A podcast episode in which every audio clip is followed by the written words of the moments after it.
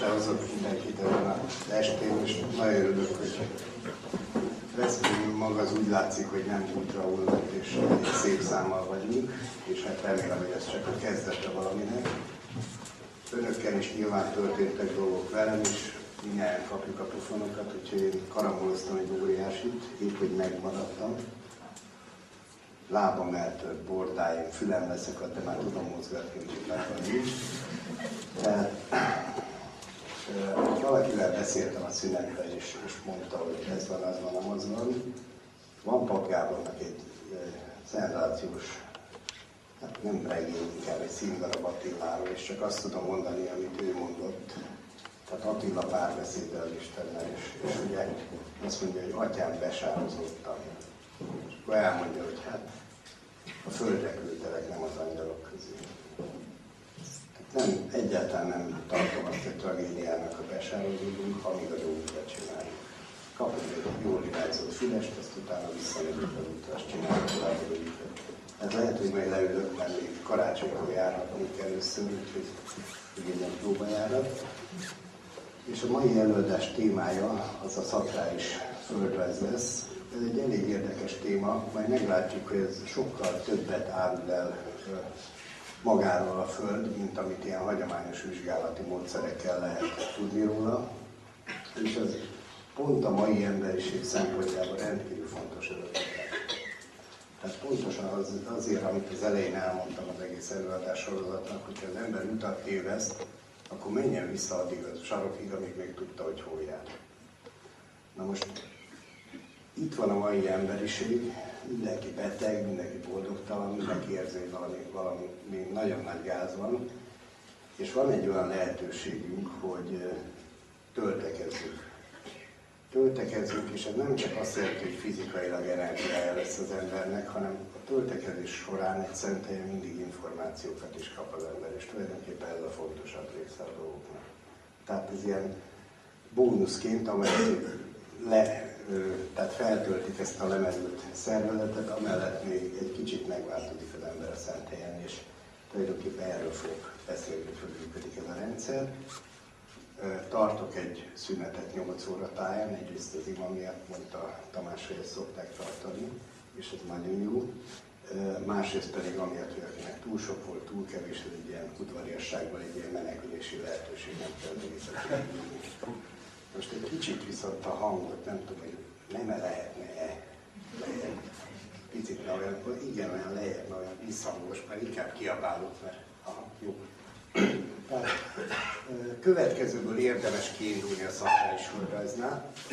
Minden, ami a világegyetemben létezik, az elemekből épül össze. Most ez ne kémiai elemeket gondoljunk, hanem anyagformákat, anyagmódokat, és annyit kell erről tudni, hogy a nyugati kultúrában ugye négy elem létezik. Tűz, víz, föld, levegő. Keleten létezik egy ötödik elem, de az a baj vele, hogy nem, már, már látszik, hogy nem tudják, hogy működik, mert hol élőfának nevezik, hol fémnek nevezik, hol quintessenciának, ötödik elemnek. Tehát már a működéséről nem sok mindent tudnak, és majd meglátjuk, hogy egyszerűen a magyar nyelvből ki fog jönni egy sokkal komolyabb teljesség. Mindenesetre ezekről az elemekről annyit kell tudni, hogy ezek, ezek nem elemek, hanem az anyagnak a viselkedési módjai. Tehát vannak, vannak olyan elemek, amik szeretnek egyszerűen felfele törekedni. Ezeket így jelöljük, ez a tűzelem. Tehát a tűzelemre az a jellemző, hogy állandóan felfele törekszik. A vízelem az pont ennek az ellentéte, tehát az anyagnak az a viselkedési módja, formája, hogy lefele törekszik. Ugye? És akkor van még két elem, a földelem az szeret összetömörödni. Tehát ezt egy ilyen kis tálkával jelölik. Tehát a föld az egy nagyon nagy fokú tömörödés. A levegő elem az szeret szétáradni, megszökni. Tehát azt egy ilyen kis lefelfordított tálkával jelölik, és körülbelül nyugaton ennyit tudnak az elemekről. Na most nézzük meg egy kicsit komolyabban a dolgokat. Gondoljuk végig, hogy próbál, megpróbáljuk modellezni ezt a világot. Ma ezt a világot gyakorlatilag csak matematikailag modellezzük, ez a létező legrosszabb modellezése a világnak. Miért? Azért, mert eleve mennyiségekkel akarunk minőségeket modellezni, ez nem fog működni. másrészt pedig statikus dolgokkal próbálunk folyamatokat modellezni. Ez se fog működni. És ezért van az, hogy minden gyerek utálja a matematikát. Egyszerűen teljesen távol esik a normális gondolkodású. Ez nem igazolásként mondom, hogy tessék matematikát tanulni, csak, csak ezek a tények, hogy, hogy nagyon távol esik tőlük, úgy, ahogy például a magyar nyelvtan. Miért? Mert német adja, próbálunk magyar nyelvet tanulni. Ez se fog működni. Tehát ezek a közutálatnak örvendő tárgyak egy gimnáziumban nem véletlenül megvannak azokkal. Na most a világnak, ugyanis a természetes, tehát gondoljuk végig, hogy egy kört hogy próbál a matematika mondjuk kiszámolni a kerületét ennek a körnek. Ugye nem tudja megfogni a kört. A kör az egyébként a teljesség maga, magát az Istent jelentették mindig körrel, csak az a baj vele, hogy ezt nem lehet megfogni így, hogy most fogom azt addig húzok bele ilyen kis szakaszokat, amíg meg nem unom, és akkor azt mondom, hogy ez a körnek a kerülete. És akkor azt mondom, hogy hát ez egy irracionális, meg ilyen, meg olyan, meg amolyan. Tehát azért, mert ez egy nagyon rossz modell. Na most mi a természetes modellezés? Mit gondolnak? Mi a természetes modellezés? Hát bejön egy gyerek a világba, az köpgyököt von? Nem, elkezd gagyogni. Tehát pontosan a gagyogással kezdi el modellezni ezt a teremtett világot. Mégpedig hogyan? Úgy, hogy elkezdi a nyelvét mozgatni. És a nyelve és a szájpadlása különböző alapzatokat fog fölvenni, és ráadásul pont azt, amit kint lát. Mert mindenki ismeri a törvényt, hogy ahogy lent úgy fent, ugye, és már tele van vele minden ezotérikus maszlag. Csak, csak ez a, az egyik fele egy törvénynek, és a másik fele a fontosabb, hogy ahogy kint úgy bent. Tehát ami kint van, az benne is megmoccan dolgokat, és ami benne működik, az kifele sugárzik. Tehát azért van ennyi baj a világban kívül, mert belül ilyen káosz van mindenkiben. És ezért volt az, hogy egy normális paraszti kultúrában, ahol mindennapos volt a mágia, a nő fogta, az kisöpörte a portát, meg elmosogatott, meg minden, kívül megtisztította ugye a környezetét, és belül is megtisztult. És a férfi is fogta, és naponta kiganajozott, kirakta magából a ganét. És, és pont ezeket a mágiákat nem használjuk. De mielőtt nagyon elkalandoznék, azt úgy járnék, mint Szántai, tehát visszatérek a, visszatérek a kiindulási pontra, tehát a normális modellezése a világegyetemnek az pontosan nyelvi modell. Ezért azt nem véletlen, most gondolják el egy, egy igével teremtett világ. Hát minden a legjobban modellezni. Pontosan ugye az igével. Annak a visszatükrözésével. Tehát van egy olyan csoport, ahol a nyelvünk így áll, ezek a kőgő hangok. Tudom, hogy ezt már elmondtam egyszer, ezt villányosan így megyünk a nyelveken, mert muszáj. Tehát szakrális földrajz magyar nyelv nélkül nem működik. Nem véletlen, hogy a világban nincs szakrális földrajz. Tehát ezek az úgynevezett köhögő hangok, KHG, ugye csinálunk a nyelvünkkel egy gátat a, a hangútjával, vagy a levegő útjába. Vannak a jelíró hangok, ILR, ILR, vannak a tudóhangok, TBG, tehát így áll a nyelvpad, a szájpadlás és a nyelv TBG. Vannak a nazális hangok. Ugye a nazális hangoknál az van, hogyha dákás vagyok, ezeket nem tudom kimondani, mert az orrom keresztül egy kerülőjárat van. Tehát ezek az MNN. Vannak a befúvó hangok, PBFV. És vannak a sziszegő hangok, S, Z, C, stb. Na most itt jön a poén, és a múltkor ezt a részét domborítottam ki, hogy ezzel a, ezekkel a jelekkel a világegyetem bármilyen alakzata, körvonala leírható. És ez egy többenet, mert ezek szerint bármit, ugye erről beszéltünk a múltkor, hogy bármit le tudok olvasni, bármilyen ábrát a világegyetemben le tudok ezzel olvasni. És pont ez volt az ábránk, elnézzük még a megfejtésre? Hányan voltak itt az az előadáson? Mindenki lakít, mint a filmben. Na, tehát ez egy sziszegős ugye? Tehát a leolvasás az a következőt jelenti. A más hangzók, figyeljünk ez fontos, a más hangzók azok adják az információ tartalmát a nyelvnek. Ezek fixek, nem változnak. Tulajdonképpen ez a szellemiség a nyelv. Erre mondtam példát, hogy a magyar nyelv az agyatlan a valagon, majd a csak hangzókkal a skalát mondani. és akkor, és akkor mi a... Jó, akkor egy picit a nyelvre, de ígérem, hogy nem számítani módjára, csak így finoman. Tehát picit vissza a nyelvre, tehát a következőről volt szó, hogy ezek adják a vázát, és a magánzók csinálják a fellelkesítést, tehát a lélek, a változtatás az a magánzó. Tehát volt egy jó példánk, amíg emlékszünk rá, a teremtő előnek a magyar nyelvben ez a három betű felelő. Ugye? Isten? Sátán? Na, hoppá, hoppá. Ugye? Ahogy működtetjük ezt a teremtőt. Igen ám, de még ennél is többet tud a magyar nyelv. Ez nem egy kis pályás nyelv. Nem véletlenül próbálnak leszoktatni minket róla. A magyar nyelvben működik a Doppler effektus. Tehát, hogyha valamihez közeledik, az magas, közeledek, az magasan. A Doppler effektus az annyi, hogy jön az autó, amikor közeledik magasabban, ami amikor megy el, akkor miért?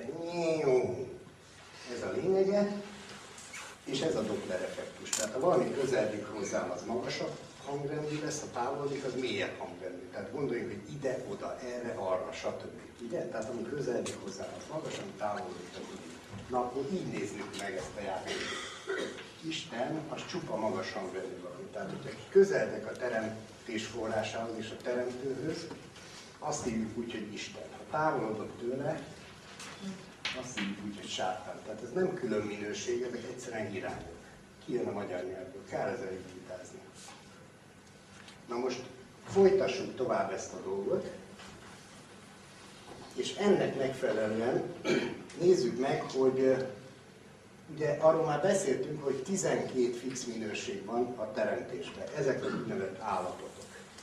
Ezeknek az öve az állapot öv, vagy rövidítve az állapot öv. Ugyanennek megvan a negatív párja, mint minden. Tehát ez egy poláris világ, ez egy duális világ, férfi, nő, fény, sötét, stb. Tehát mindennek meg kell lenni a párja. És beszéltünk róla, hogy ez tulajdonképpen ténylegesen is működik a világegyetemben, hiszen 6 darab kvark van, ugye, ezek a nehéz részecskék, ez a téli fél év, 6 darab lepton, ezek a könnyű részecskék. Tehát 12 darab részecskéből áll össze ez a világegyetem, plusz az antirészecskék, ugye? Tehát ami ugyanúgy néz ki, csak más a töltése.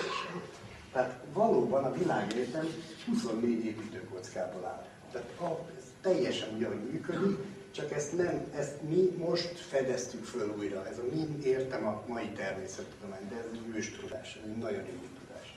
Na most a magyar nyelvben, tehát következő, ezt a teremtést akarjuk modellezni, ugye?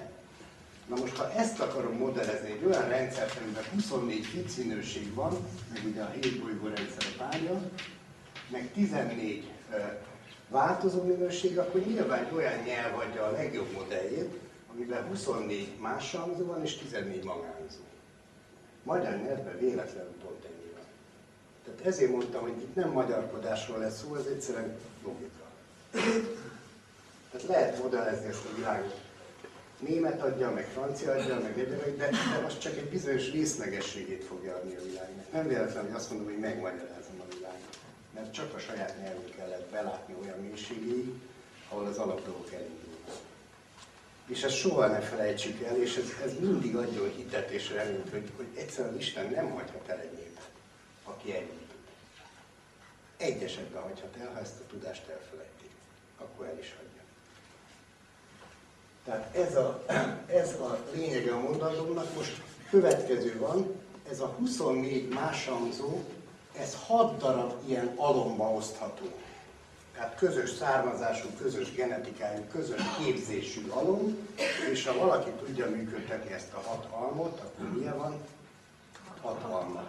Így van. Tehát ez maga a hatalom, és ezt ne felejtsük el, nagyon-nagyon figyeljünk a nyelvünkre, arra, hogy mit mondunk, arra, hogy mit jelent a nevünk, mindenre figyeljünk. Nagyon fontos. Tulajdonképpen a legfontosabb tudások a világegyetemről pont nyelven szerezhetők én fizikus vagyok, és mégse, mégse az alapján mondom ezeket a dolgokat, mert, mert sokkal mélyebb tudás szerezhető a nyelv segítségével. Tehát akkor azt használja az ember. Ha, ha talál egy jobb modellt, egy normális természetudós egyszerűen át, átáll arra a jobb modellre. Ezt pedig látni fogjuk a.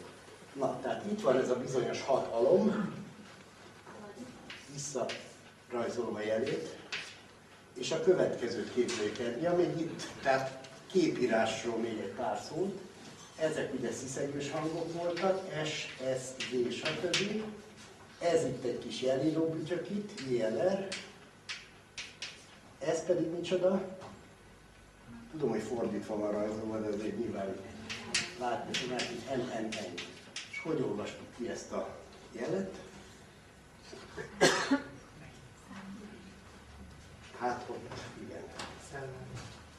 Tamás, mi van akkor, ha ezt berakjuk mögé az első fél, fél időbe, és kiveszünk mögül a második fél időbe?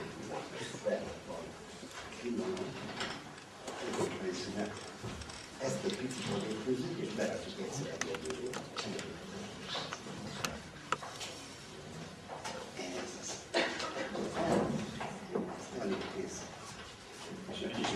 Itt látszik-e valami? Nem túl intenzív bólogatása bal szélről. Na, tehát a következő. Itt van az alakzat, áll egy sziszegős kategóriából, egy jelíró kategóriából és egy nyomogó kategóriából. Az elolvasása ennek a következő, automatikusan tudat alatt az emberbe beindul, úgy tartja a nyelvét, és tudat alatt hangokat indít be benne. Most például egy korodi kerámiának, vagy egy bármilyen épülészeti alkotásnak ez a lényege. Ezek meditációs tárgyak, méghozzá nagyon mély meditációs tárgyak. Tehát ez nem az, ami Indiában van, van egy ilyen izében, egy háromszög, abban egy kör, ezt addig kell lát, nézni, amíg el nem kezd virócani. Ez egy teljesen más. Itt arról van szó, hogy elkezd az ember, ez a nyelvpörgetés, elkezd pörögni az ember nyelve. Szellem, szerelem, szirom, szánsz, stb. stb. És azonnal látja, hogy hát persze, hát ide rajzolok egy valamit, akkor már is szárny lesz, ha ide rajzolom a valamit, abjában meg ne lássa, akkor már is ugye szirom lesz, stb. stb. És hogy miért mondom a szerelmemnek, hogy madárkám, és hogy miért, miért adok neki virágot, azaz világot, stb. Tehát itt mind-mind kiderül egyszerűen ebből, ebből az egytételből, hogy, hogy hogy lehet rajzolni, és hogy jött létre. De hogy mennyire élő ez a rendszer, egyetlen egy példát fog mutatni, senki ne szörnyedjen el, elszörnyedőknek majd elmondok egy viccet. Mai napig ugye vasúti kocsikba és egyéb szakrális helyeken a WC-be látjuk ezt. Próbáljuk meg kiolvasni. Na most mielőtt kiolvasnánk, annyit jelent a pontozás, a saffozás mindig annyit jelent a népművészetben, hogy fontos, olvasd el. Tehát ez egy nagyon fontos szimbólum, nem véletlen, hogy ennyire szétkopott kultúrában, hogy biztos, hogy el fog esni, és megmaradt, még hozzá főhelyen maradt meg. Tehát más már nem rajzolunk. Mennek, mennek ezek a grafitik, meg megy ez. Na, próbáljuk meg elolvasni. Próbáljuk meg elolvasni. Ez milyen kategória? ILR. Ez milyen kategória? DD. G kategória. Annyit kell tudni, hogy szimmetrikus ábránál a magyar nyelv nem tudok. Tehát szimmetrikus ábránál az egyik felét kell csak olvasni. Mi az, amit tudomásukra akart hozni ez a jó ember? Olvassuk el. Hm?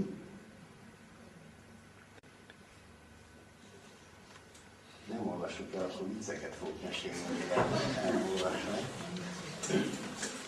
Tehát van benne mondjuk egy L kategória, meg mondjuk egy T kategória, sok olvasata van, majd meglátjuk. Otthon érdemes vele elszólni. Lét, vagy élet, hát persze. Hát ez a lényeg az egész. Hát már szétkopott a tudásunk, de a legfontosabb dolgot nem véletlenül jelenik fel persze az anyagot is. Hát honnan jövünk ebbe a világba? Szóval ezek, ezek annyira fontos dolog lenne, hogy ez például a mi életünk az már elment sajnos. Elment a vonat, mi felzárkózunk mindig, nadrágszíj, stb. stb. Tehát, de legalább a gyerekeinknek adjuk meg a lehetőséget. Semmi más dolog nincs a világban, mint hogy a gyerekeink úgy kezdhessék el, hogy teljes tudással. Ne egy ilyen részleges valamivel, hogy a Windows XP programozásához ért. Kerek 5 évig elmélyülő tudás. És nézzük meg ehhez képest mondjuk egy fafaragást, egy kemenceépítés, stb. tízezer éve működő tudások. Ezt adjuk a gyereknek, meg a saját nyelvét, azaz a saját programját. Ez a feladat. Na, jó, akkor most már visszakanyarodunk. Tehát ez a lényeg, hogy mindenféle ilyen korondi, köcsög, zsírtartó, stb. meditációs tárgyak, és az ember elővesz, és az egész világegyetemet le lehet olvasni. Nézzük meg az elemrendszer, tehát azt mondtam, hogy minden, ami a világegyetemben van, létezik, működik, annak benne kell ebbe a rendszerbe lenni. Igaz? Na most az az érdekes, hogy mindegyik egy elemet fog generálni. Na most annyit kell tudni, ebben van egy különleges kategória, ez. Ugye a máshangzót meg a magánhangzót azt különbözteti meg egymástól, hogy ki tudom-e hosszan mondani, vagy csak röviden. Miért? Azért, mert a magánhangzó az állapot, a más hangzó az pedig folyamat. Visszafele elnézést, ezt elmondtam. Tehát a magánhangzó az folyamat, tehát hosszan tudom, azt mondom, hogy é, ugye, ez egy folyamat. De azt mondom, hogy ét, akkor a folyamatot lezártam egy állapottal, egy T állapottal. Tehát így működik a magyar Na most ezek, ez, ez egy különleges valami, mert mennyi ideig tudod sziszegni? Amíg szusz van benne, ugye? Tehát ez se nem máshangzó, se nem magánzó, a kettő közt egy nagyon érdekes átmeneti valami, tehát épp most lassul le valami, és válik állapottá mondjuk, vagy épp most gyorsul fel valami. Tehát nem értő, hogy például a legtöbb folyó nevünkben benne van a, a sziszegő, a Tisza, Kőrös, Maros, stb. stb. stb. Érdemes utána. Tehát, következő van, van egy teremtő folyamat. Erről a folyamatról is elég sokat tudunk azért, hogy kezdődik a teremtés könyve. Kezdetve vala az ige. Na most mi ez a vala? Vagy valami, vagy milyen valahol de ezen belül. Mi ez, hogy vala? Ma már kicsit is is. Létezik, volt és, és van is, ez az. Tehát olyasmi, mint a legtöbb nyelvben létezik egy ilyen, hogy folyamatos múlt. Tehát valaha elkezdődött a múltban, és a jelen napig is tart. Most ez szép ebben a játékban, hogy a teremtés most is működik, és általunk működik. Tehát mi, mi működtetjük valahol ezt az egészet. Na most képzeljük el a következőt, a magyar népvészet tele van a következő ábra rendszerrel, ez úgynevezett ökörúgyos motivum, így hívják a a léprajzosok, hát sejtető, hogy miért megy az ökör, végez egy egyensvonalú mozgást, és ugye valami egy inga mozgást végez, és akkor kettő eredője ugye az mindig egy ilyen színusz hullámszerűség lesz. Na, és a következőt látjuk, vagy úgynevezett indák fognak leválni belőle, mit csinál? Lelassul és megáll egy állapotba, de ez egy köldöknézés, ugye? Vagy pedig keletkezhetnek belőle virágok, azaz világok. Most így működik az élet. Tehát van egy folyamat, és megáll időnként állapotokban. Na most következőt, ha ezek az elemek így működnek, hogy van a teremtés, ami egy folyamat, és ez a teremtés úgy működik, hogy néha részei lelassulnak és állapotban merevednek meg, ez azt jelenti, hogy minden elembe benne lesz az ég, ugye? És már kezdjük is kapizsgálni, ugye, mert a vízben benne van az ég, ugye? Mondjuk még elemet, amiben benne van az Tűz. ég. Tűz. Már is két kategóriát, már is két kategóriát kiirtottunk, tehát megvan a tűzelem, megvan a vízelem. Na most, többi az egy kicsit érdekesebb, ugyanis lesz egy olyan, hogy KHG kategória, ebből lesz a gőz. Gőz. És a gőzben mi a poén? Az, hogy ez ugyanaz, mint a külföldi nyelvekben a gáz, csak ebben még benne van a, a legfontosabb tudás, hogy bizony ez kell vízelem a létrejöttéhez. És ezek az elemek a következő módon jönnek létre. Tulajdonképpen két alapelem van, ezek abszolút különbözőek, tehát soha nem vegyíthetőek, ez a tűz meg a víz. És valami vagy fölfele törekszik, vagy lefele törekszik, ugye? És van két olyan elem, ami folyamat. Ami tulajdonképpen folyamattal jön létre, ha elkezdem melegíteni a vizet, mi lesz belőle? Hát pontosan a gőz. És ha elkezdem a tüzet hűteni, mi lesz belőle?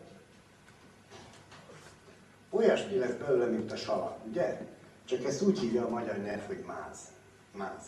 Tehát a földelem az egy olyan mértékű tömörödés, amit nem szeret a teremtés. Nem szeret a teremtés. Még a földnek, amit földnek hívunk, annak is csak a pici kis kérge van ebből az elemből, az összes többi az tűzelem.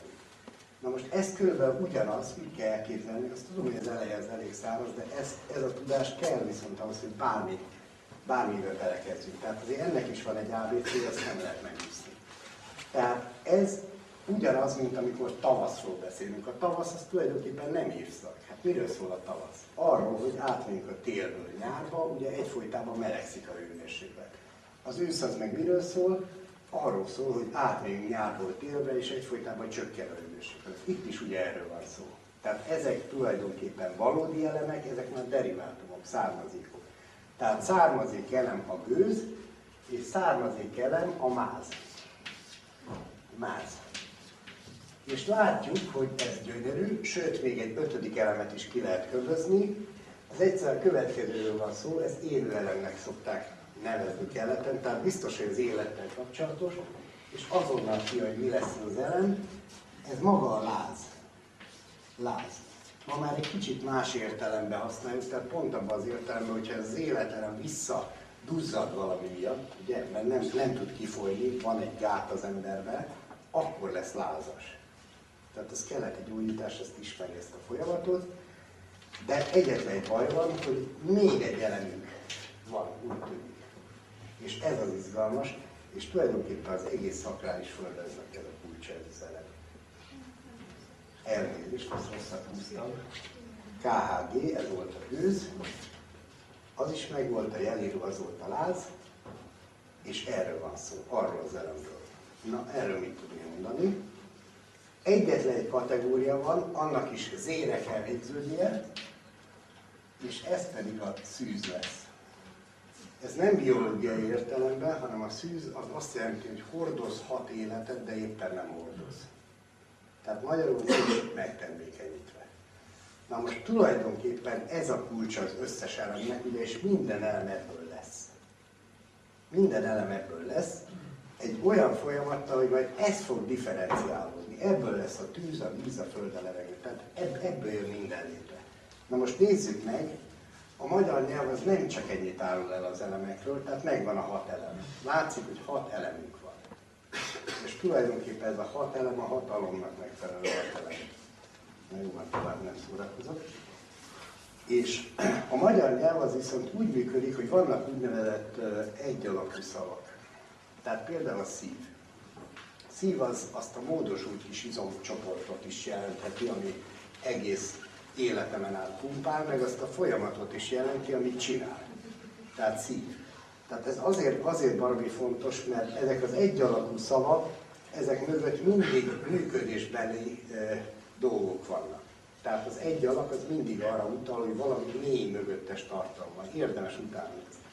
Na most ezeknek is, tehát ezek ugye állapotok, főnevek, viszont mindegyiknek megvan az igei párja. Tehát az, amit csinál. Tehát mint a szív, szívnév. Volt egy főnév, ugye, hogy mit csinál a megnevezése, és volt a, volt a folyamat. Tehát a víznél kapás volt ugye az ember, mit csinál a víz? Víz. Tehát ahol csak találkozni fogunk a teremtésben a vízzel, ott mindenet szállítani fog. Legyen ez az emberben, legyen ez a földön, legyen ez bárhol. Mit csinál a tűz? Tesz. Mit csinál a gőz? Tűz. Így van. Tehát ez, ez azért fontos, mert ez már az elemeknek a működési formája. Tehát ha megnézzük bármelyik elemet, akár az emberi testben, akár a Földön, azonnal tudjuk, hogy mit fog csinálni. Mit csinál a máz? Mász, így van, egy nagyon betömörödött elem, nagyon súlyos elem, tehát csak lassan fog közlekedni. Mit csinál a láz? Lesz, így van, ez generál mindent. Kezdetben van az ige, és lesz. Ez fogja indítani egészet. Tehát ez maga az élet. Ez maga az élet. Tehát ez a lesz, És tulajdonképpen ennyi, ugyanis ez önmagába ö, hordozza mind a kettőt, tehát ennek nincs párja. Na most ezek után lehet az emberi szervezetbe Tehát következő, az egész szakrális földrajz, az arról szól, hogy van két élőlény. Van az ember, és van a Föld. A két élőlénynek tökéletesen megegyeznek a rendszerei. Tehát következőt fogjuk keresni. Mindenféle ilyen folyamatnak ilyen nyoma van. Hát ilyesmi nyoma van, mint egy folyónak. Tehát minden, ami élő, az folyamatokból áll, ezért minden, ami élő, az így néz ki. Érdekes módon. Tehát tele van ilyen rendszerekkel, ami élő.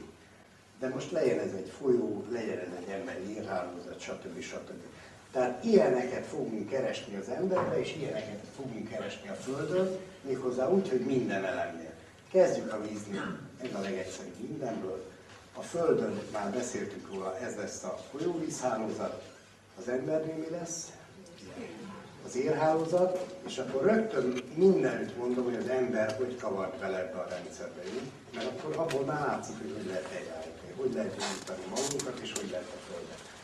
Na most Először is a következőt csinálta, erről Molnár Géza tartott előadást, úgyhogy erről nem beszélek bőven. Az a lényeg, hogy a folyónak az a dolga, hogy visz. Láttuk az előbb. Folyóvíz vízből áll, az a dolga, hogy visz. Na most, amíg az ember az eszénél volt, addig nem megakadályozta, hogy vigyen, mint ma, hanem hagyta, hogy szétterüljön, sőt segítette abba a vizet, hogy szétterüljön. Ez volt az ártéri gazdálkodás az egész szerves kultúra arról szól, hogy nem ellenszegülök a teremtőnek és a teremtésnek, hanem együttműködök vele. Az ártéri gazdálkodás elmondta Molnár Géza, hogy arról szólt a műsor, hogy az ember halászott, és több hal volt a folyóban, mintha nem halászott. Ez azért már érdekes, nem? Itt mai szemmel, ahol állandóan etetjük a halakat, meg büfisztetjük, meg mit tudom, mindent csinálunk vele, hogy valami kis szaporulat legyen már, ugye, és még sincs hal a Tiszában, meg a Dunában, meg sehol se. Itt nem etették, nem itatták, nem büfisztették, az mégis volt hal. Miért? Mert együttműködtem a természetben, a teremtőben. Amikor az ember elengedte ezt az együttműködést, és ellene szegült, kezdődtek a bajok. Ugyanis jött a szakember, azt azt mondta, hogy majd én megmondom, mi a jó a folyónak, ugye? És elkezdett gátat építeni. Megszüntette a Föld erejének a rugalmasságát. Na most itt van egy kis prücög, az az, hogy itt a Föld, és én Gipsz Jakab ennek a Földnek vagyok egy sejtje. Vagy egészséges sejtje, vagy beteg sejtje. Na most következő történt, megszüntetem a Földnek a...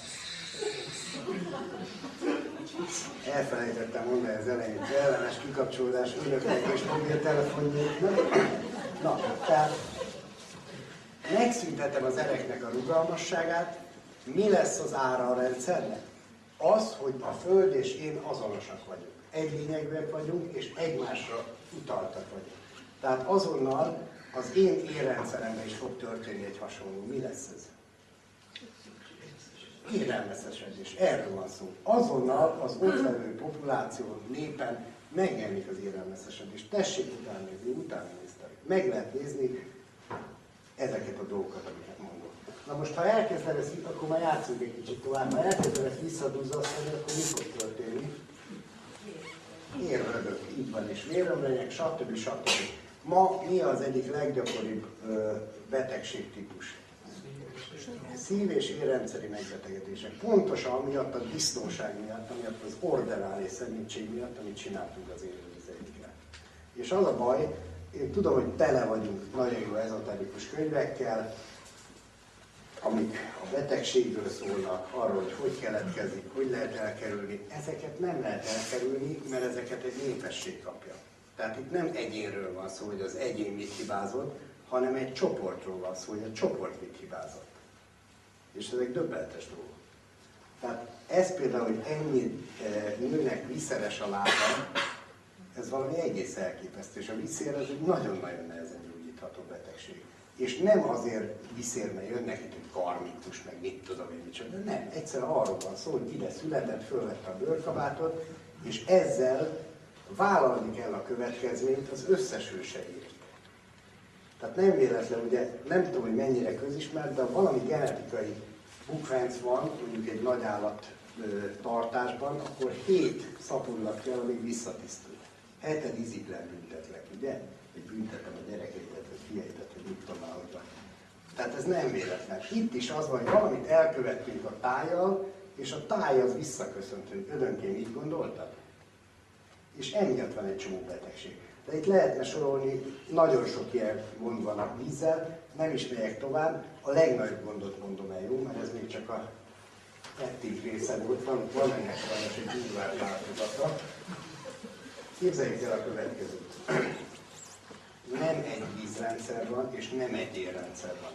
Tehát van egy olyan rendszer, aminek az a feladata, hogy minden sejthez egy szétosztó rendszer, minden sejthez eljutatja azt, amit vinnie kell. Oxigént, hormonokat, mit tudom, táplálékot, stb.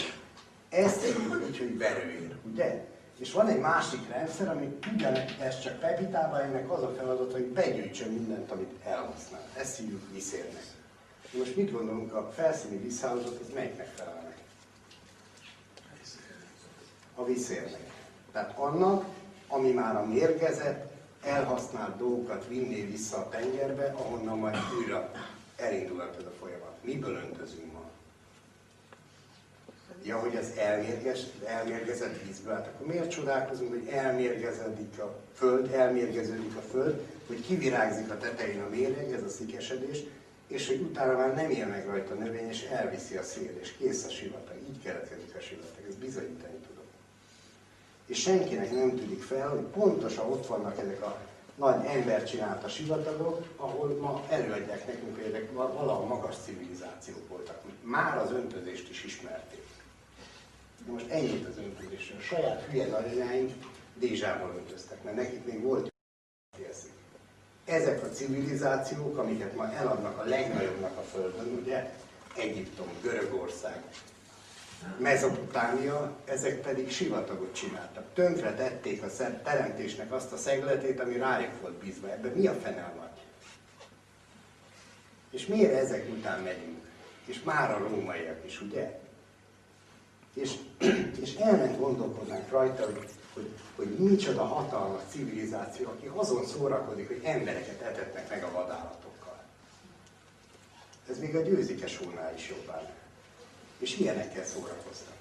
És azért gondoljunk már bele egyszer egy görög drámába. Ödipus király. Ugye, hát ne haragudjon a világ, ez viselkedési minta. Valaki rámászik az anyjára.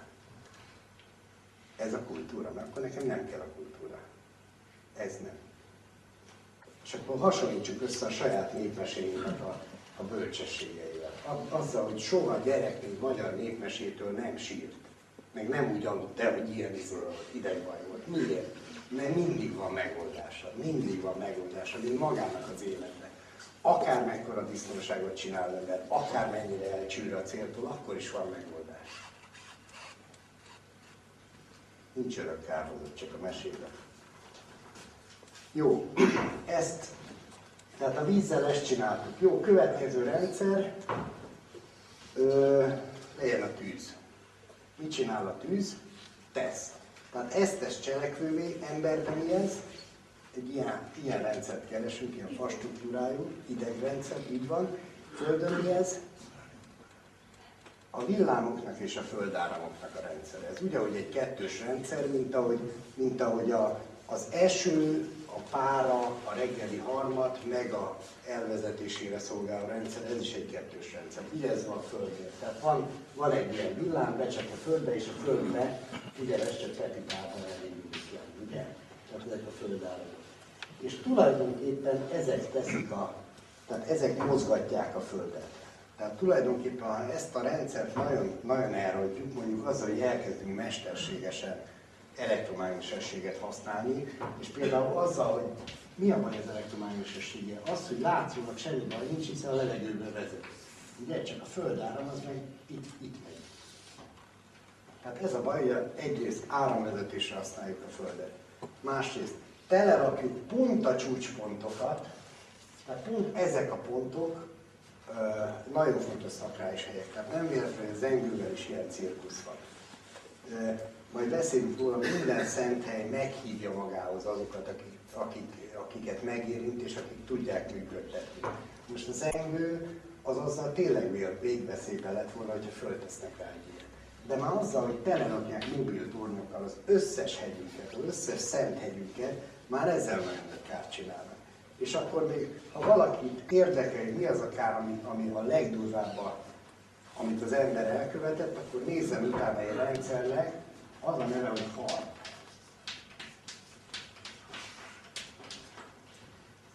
Ennek az a fedőneve, hogy sarki fény megfigyelő. Mit tudom én, milyen research program. Most ebben az a durva, hogy mi, ennek mi lehet a kifejtése. Magyarul beszélünk. Most magáról a névről beszélünk. A harap is benne van, meg a, a van. A harag az nincs benne, mert ez más kategória. De a harap is benne van, és a hárpia is benne van. És ez tényleg egy elég durva rendszer, egyébként egy mesterséges elektromágneses ágyú tulajdonképpen, ahol, amivel olyasmit lehet csinálni, mintha az ember beleböknének egy tűt. És akkor ott összeezzel. Most érdekesen, majd nézzük meg, hogy mostában mikor voltak ilyen nagy földevések, meg szökőárak, meg egyebek. Meg fogunk lepődni, mert általában karácsony Nézzünk utána, érdemes. Na, tehát megnéztük ezt a rendszert, tehát ezzel ezt csináltuk, és akkor még nem beszéltünk azzal az elektroszmoggal, ami körülvesz minket. Pedig mi is elektromágnesesen működünk, a mi idegrendszerünk is elektromágneses. Megvolt a tűz, megvolt a víz, gőz. Most a gőz az egy nagyon érdekes, el akar szökni, tehát ezt a hálózatot valahogy le kell zárni. Hogy fogom lezárni? Kis gömböcskékkel.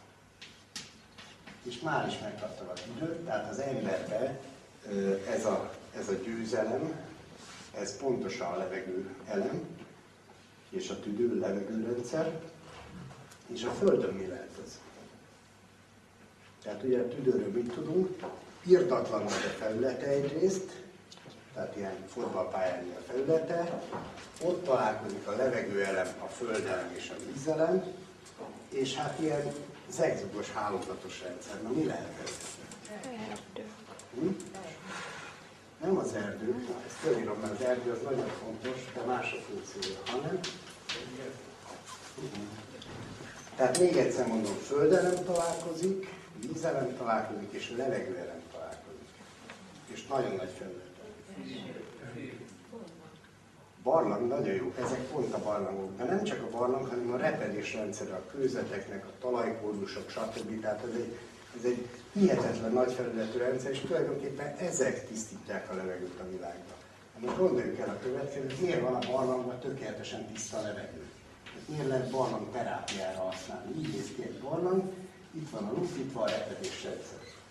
És ez úgy működik, hogy bemegy a levegő és felszáll a repedéseken, és közben minden koszt kirak. És ugye így lefelé is működik. Tehát télen a levegő az bejön a hideg levegő, fölmegzik, kiáramlik, nyáron meg egyszerűen kifolyik belőle a hideg levegő. És ezért lehet terápiát csinálni. Tehát ami ténylegesen tisztítja a levegőt, és tonna számra rakja ki a koszt, az pontos a, a kőzetrendszer, repedésrendszer. Tehát ez is meg volt máz. Na ez egy érdekesebb dolog. Máz. Mázról mit tudunk? Azt, hogy máz, tehát egy rendkívül lelassult valami. A folyókon elkezd mászni. Ha kiér a, az alföldre, akkor mit kezd el csinálni? Lerakja, de elkezd meanderezni, ugye? Ez a lényeg, ez a meanderező, kígyózó mozgás, és mindig egy picit odébb megy, és töltögeti az alföldet. Na most ennek is lesznek mellékfolyói, csak ezek ilyen jóval tömörebbek lesznek, ugye? És már is megkaptam melyik rendszert az emberben mondjuk? A bérrendszert, és az emésztés, így van. Egyébként a, a levegővétel meg a többi közül ez a legla, leglassabb rendszer, ugye? Tehát az emésztés működik, a lélegzet az ennyi, a víz az megint gyorsan átmegy rajtunk, ez nagyon lassú. Na most, ez az emberbe, a Földben egy kicsit máshogy néz ki, tehát a Földben is keresünk egy olyat, ami nagyon lassú. Nagyon lassú rendszer, és minden megemészt. Mi lehet ez a rendszer?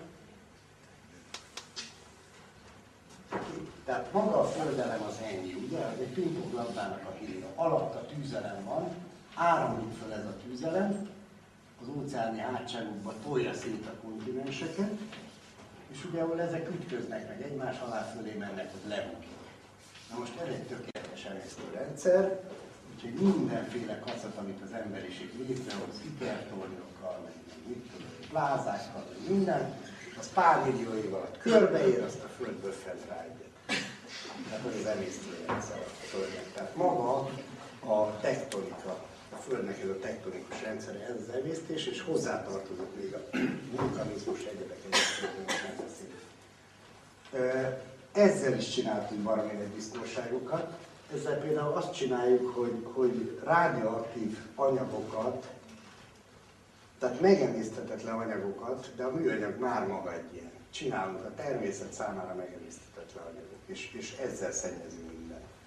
Tehát vannak itt nagyon biztonságok, és csak akkor nem a szakrális földről fogunk beszélni, tehát ez volt a mázelem.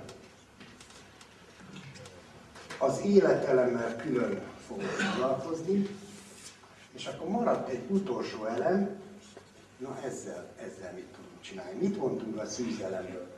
hogy még nem nyilvánult meg. Tehát minden belőle lesz, még nem nyilvánult meg, de, de ugyanilyen hálózatosnak kell lennie, mint minden elemnek a hálózati rendszer az ilyesmi. Tehát következőt fogjuk keresni mondjuk az emberi szervezetben, egy olyan rendszert, ami hálózatos, ami az energiát szállítja minden elem létrejöttéhez, és így néz ki körülbelül. Mi lesz ez a rendszer? Most mit tudunk róla? Azt, hogy hiába fogják boncolni az embert, ezt soha nem találják meg. Miért? Mert még nincs a létben. Fölötte van a létnek, de még nem lépett bele. Na most ez az a rendszer, ami, hogyha eldugul, akkor Kínában, meg keleten, meg Indiában elkezdik ezeket a kis pontokat kidugítani. Tehát ez a meridiánoknak, illetve a csakráknak a rendszere. Így van. Így van. Na most mi lehet ez a Földről, és így tudjuk el mai témákhoz is kerülve. Mi ez a Földön? Nem fogjuk megtalálni, hiába akármilyen geofizikai módszereink vannak, akárhogy tudatunk, nem találjuk, viszont mindent ez működtet. Na, ez az a Föld energia rendszer, aminek vannak különböző méretű tagjai. Ugye az, az egyik tag, az mindenki ismeri, ez egy nagyon kis finom hálórendszer, ez a Hartmann, sugár, Hartmann sugárzásnak a rendszere. Természetesen ezt is magyar találta föl, természetesen ezt sem magyar nevén helyezték be. Kb. egy tíz évvel ezelőtt, Gergő biztos mesélt erről a rendszerről. Na most ez a finom rendszer, de van akkor nem is ismétlem, amit Gergő mondott, de van egy jóval nagyobb rendszer, ugye ez a lejvonalaknak a rendszer, amit már sokkal messzebb alkotnak egymástól rendszert, van egy még nagyobb, még nagyobb, még nagyobb. Tehát ez egy ilyen rendszer. Ez egy ilyen rendszer, és ahol a legnagyobbak vannak, tehát ahol ilyen nagy kereszteződések vannak, azok egyre nagyobb szent helyek jönnek ott létre. Tehát az, az, az is szent hely, ahol a nagyapám szeretett a diófa alatt aludni. Az is szent hely. De az is szent hely, ahol a falunak a temploma épül. Ugye? Mert azok mindig Szent vonal keresztelődésekre épül. De az is szent hely, ahol a legnagyobb ilyen energia folyosók, amiket úgy hívunk, hogy csillagösvények, ezek találkoznak, ugye? Ezek az ilyen országos szent helyek. Most miután itt nyilván, egy női energia fog, hát anya, anyag, ugye? A föld anyának az energiái fognak itt mozogni, tehát ezek Mária kegyhelyek lesznek egytől egyig, és mindig híres Mária Mária Pócs, Mária Nostra, Mária, lehetne sorolni az idők végezték a Máriát, és az a lényege, hogy tulajdonképpen ezek az országos kultúrák. Na most egy kicsit nézzük meg, hogy ez a két rendszer hogy működik együtt. Tehát sejtjük, hogy együtt kell működnie, ugye, mert bennünk ugyanaz a víz fog folyni, ami folyik a környezetünkben. Tehát ugyanazt a vizet hozzuk. Na most itt már álljunk meg egy pillanatra ide kitettek elém egy Teodora kellét. Nem kell, elmondom, hogy miért nem kell. Egyébként meg fogom természetesen. Azért, mert ezek a, az ázsványvizek, ahogy vasba mondják, ezek több ezer éve len vannak a föld alatt. Az azt jelenti, hogy a több ezer évvel ezelőtti információs készletét hordják a földnek. Ugye ez vonatkozik a Alpok gyönyörű Gletscher vizeiből ugye Olaszországba palackozott, és valamiért Magyarországra szállított hólevekre is. És ugye ez vonatkozik mindenre. Tehát az információs anyagunk az úgy épül föl, hogy mi ebből a földből vétettünk. Ezt a bőrkabátot innen kértük kölcsön a Kárpát-medencéből. Tehát a Kárpát-medence gyümölcsei, a Kárpát-medence állatai, a Kárpát-medence vizei fogják a legjobban működtetni. Miért? Mert az azonos velem. Tehát ha én nekiállok ilyen, még ez nem olyan veszélyes, mert, mert legfeljebb fogom azt előveszek egy külbaltát, azt elmegyek a Kossuth térre, ez még nem olyan veszélyes, de, de, de például egy, egy, amikor banánt teszünk, akár olyan banánt, ami nem is az északi félgömbről származik, hanem a déli félgömbről, meg már tényleg szabadság van, testvériség, minden, úgyhogy minden szemetet megetetnek velünk, ami valaha is a világba keletkezett, ugye? Jönnek ide azok a hajók, ahol mondjuk Brazíliába berakják a tojást, és mire itt kikötnek, már ilyen broiler csirke van belőle. És mi ezt tesszük. Na most ez a ettől vagyunk betegek. A viselet az a viselkedés, az élelem az az élet. Nem lehet ezekkel játszani, büntetlenül nem. És akkor jön, hogy doktor adjon egy szurit, meg megyek a izé, most már többet költünk a gyógyszerre, mint a kajára. Ez fejlődés, ugye? Már közel a kármár. Na, tehát az információs készletről csak annyit, hogy ebből a vízből származunk, ebből a tűzből származunk, ez nagyon fontos egyébként az idegrendszer. Ebből a tűzből származunk, ebből a levegőből, lélegzetből, lélekből származunk, és ebből a földből származunk, ami itt van Kárpát-medencében. Tehát ha igazán jót akarunk magunknak, akkor egy napi járóföldnél messzebbről nem eszek élelmiszert, nem iszok vizet, stb. stb. Ezek voltak régen a járások. A járások úgy működtek, hogy mindig máshol volt piac. Szombathely, szerdahely, ilyen hely, olyan hely, olyan hely. Ezek mind arról szóltak, hogy, hogy a, a napi vásár, ugye és régen naponta voltak vásárok, mert mi ez, hogy az úr napja? Véletlenül nem minden nap az úr napja? Véletlenül nem minden nap ünnep a számomra? Már nem akkor rosszul élek. Tehát régen nem volt ilyen kitüntetett a vasárnap, ami most volt. Az egy vásárnap volt összes körül, de nem szólt. Tehát minden nap volt vásár, és ez mindig egy járáson belül zajlott le. Most a járás volt a dinamikus rendszer. Tehát nem véletlenül szüntették meg először a járásokat. Ha megszüntetem a járásokat, akkor lebilincselem az embereket, ugye? Nincs már meg a mozgás, hogy te, nálad is olyan hülye pártitkár a faluban, ó, ne is pont, többi, kész. Meg van fogva a rendszer, járásokat szedték szét először. És utána most már többit is, tehát most már megyerendszert szedik szét éppen. Na, tehát így működik ez az elemrendszer, szenthelyek, és most erről fogunk egy kicsit beszélgetni. Tehát a többi elemről csak annyit, hogy miután ebből épülünk föl, nyilván az a logikus, és az a jó, hogyha Kárpát-medencei dolgokat eszünk. Egyébként van egy borzalmas dolog, hogy a Kárpát-medence mindenből önellátó. Pont. Ez miért borzalmas? Mert emiatt lett Trianon. Mint ahogy az arabok most élik meg a trianonjukat. Miért? Mert ők is önellátók voltak, a fele megérte. Minden normális közösség régen önellátó. Most ha önellátó, képzeljük el, a mindenből itt van a legjobb élelmiszer. Itt van a legjobb kovácságunk, itt van a legjobb, mit tudom én, akkor szerencsétlen nyugati, hogy adja el a Bibliát? Hogy adja el ezt a sok vackot, amivel tele vannak ezek a plázákkal? Bádog úszónadrágtól, a, nadrágtól a banánőző tamponi, most mit csinálnak? Mit csinálnak azokat, ugye? És ezért kellett szétszerni a kárpát ezért kellett fiamnak. És ebbe az önellátásba minden bele tartozik. Na most ez a minden azért mert a minden, akkor a szellemi áramlatok is. És ha a szellemi áramlatok is, akkor a kereszténység is. És akkor lehet, hogy, lehet, hogy most, ahogy itt az autópálya építkezések jönnek elő, és egyre több melkeresztet találnak majd a sírokba, lehet, hogy valakibe felvetődik majd ez a kérdés, hogy tényleg pogányok voltunk. És ha felvetődik ez a kérdés, akkor, akkor megkérdezik majd az emberek, hogy hát akkor a zsidó keresztény egyház mit hozott be ide? És ezeket kell újra végiggondolni, ezeket a kérdéseket. És azt, hogyha itt úgy is dőlni fog a világ, és megvan a lehetőségünk, hogy mindenből önellátók legyünk, akkor legyünk-e újra önellátók szellemi téren? Mert ez a kulcs az egésznek. Mert ami a testé, az a testé. De nem test vagyunk, nem csak test vagyunk. Na, akkor röviden az a szentélyek működéséről.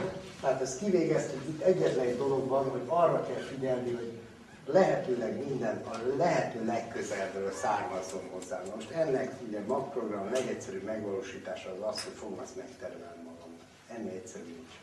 Vagy amit nem tudok megtermelni, azt nem a plázákból veszem, még csak nem is minősített bioélelmiszer, mert egyetlen egy bio, minősített bioélelmiszer van, és azt a Julcsi néni adja a szomszédból.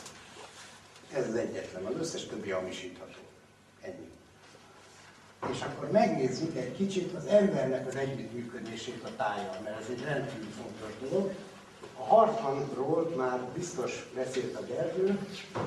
Ez egy olyan rendszer, aminek egyetlen egy feladata van, hogy összegyűjtse az ember alól az energiát. Tehát mi egy ilyen kis villamos vagyunk, hogy van egy áramszedőnk, ez a koronacsakra, van egy kipufogunk, ez a gyökércsakra, a kettő közt van egy áramlás, ami, ami hajt minket, ezt kelete ugye úgy hívják, hogy susunna, nálunk meg úgy hívják, hogy szusz, és ez hajtja az embert. Na most az az energia, amit lehozunk szabályosan az égből, és ez tényleg így van, annak az energiának az összegyűjtésére szolgál az a 24 hálórendszer, amiről Gergő beszélt.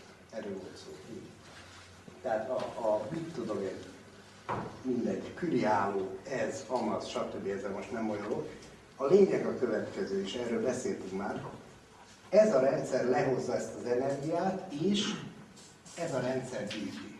Na most, amíg normálisan működik, addig ez a energia, ami egyébként maga a szer, tehát az ég, ég és föld közti törvény, az etet. Ugye? Működik bennem a szeretet, addig megy ez az egész rendszer. Addig megy ez az egész rendszer, árad az energia, és szabályosan kitolom magam alól ezt a áramot. Na most, ha ez bármi miatt megáll ez az áramlás, és ez a bármi, ez a félelemnek valamilyen derivátuma. Mert a szeretetnek nem a gyűlölet a, a párja, akármilyen érdekes. A szeretetnek a félelem a párja. Miért? Mert a szeretet az maga a törvényszerű működés ennek a világegyetemnek. Olyannyira, hogy az is tartja össze. Tehát tulajdonképpen ebben a világegyetemben egyetlen egy törvény van, az pedig az, hogy mindenki vissza akar térni a forrásához, a teremtőjéhez. Ez egy törvény van. Minden, mindennek megfelelően működik. Na most, ha valaki kiesik a teljességből, abban elkezd működni a félelem. Egyáltalán elkezd kérdezgetni, ugye? Hogy egyáltalán van-e teremtő? Egyáltalán ki vagyok én, egyáltalán mi, mi lesz velem halál után, mi lesz velem az életben, miből lesz nyugdíjam. Hát ha valakit vigasztal, elmondom, hogy semmit. Ez a generáció már nem fog nyugdíjat kapni. Ettől függetlenül én is tisztességesen fizetem a nyugdíj járulékokat, és gondolkodom rajta, mert előre válogatom, hogy melyik cigány fogja nekem majd visszafizetni a nyugdíjamat, ugye, mert hogy addig ők lesznek majd, akik, amikor nincs kell eltartani, ugye? Már egy félszemmel hasonló, hogy Na, kicsit eltértem a Na, tehát maga a félelem az, félelem az, ami mindent megakadályoz. Tulajdonképpen minden a félelem derivátuma, a gyűlölet, a harag, stb. ez mind a félelemnek a derivátuma.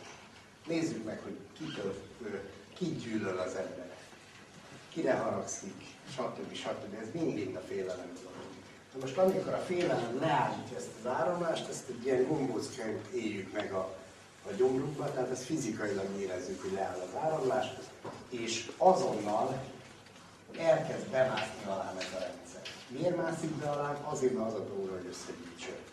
Összegyűjtse ez az energiát. Tehát bemászik alá, és onnantól kezdve lesz az, hogy hát hartmanban fekszem, mit csinálják. Természetesen lesz. Kifekteti két hét múlva, ugyanúgy van mert két élőlény kommunikál.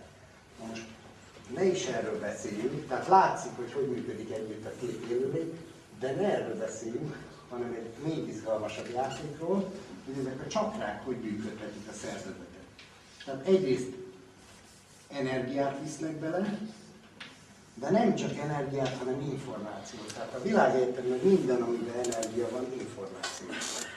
Gondoljunk a rádióhullámokra, de, de gondoljunk arra, hogy van a nap, van a napfény, és meg lehet mondani azt az információt, hogy milyen anyagok iszanak, vagy vannak plazma állapotban napban. Miért? Mert az energián mindig információ.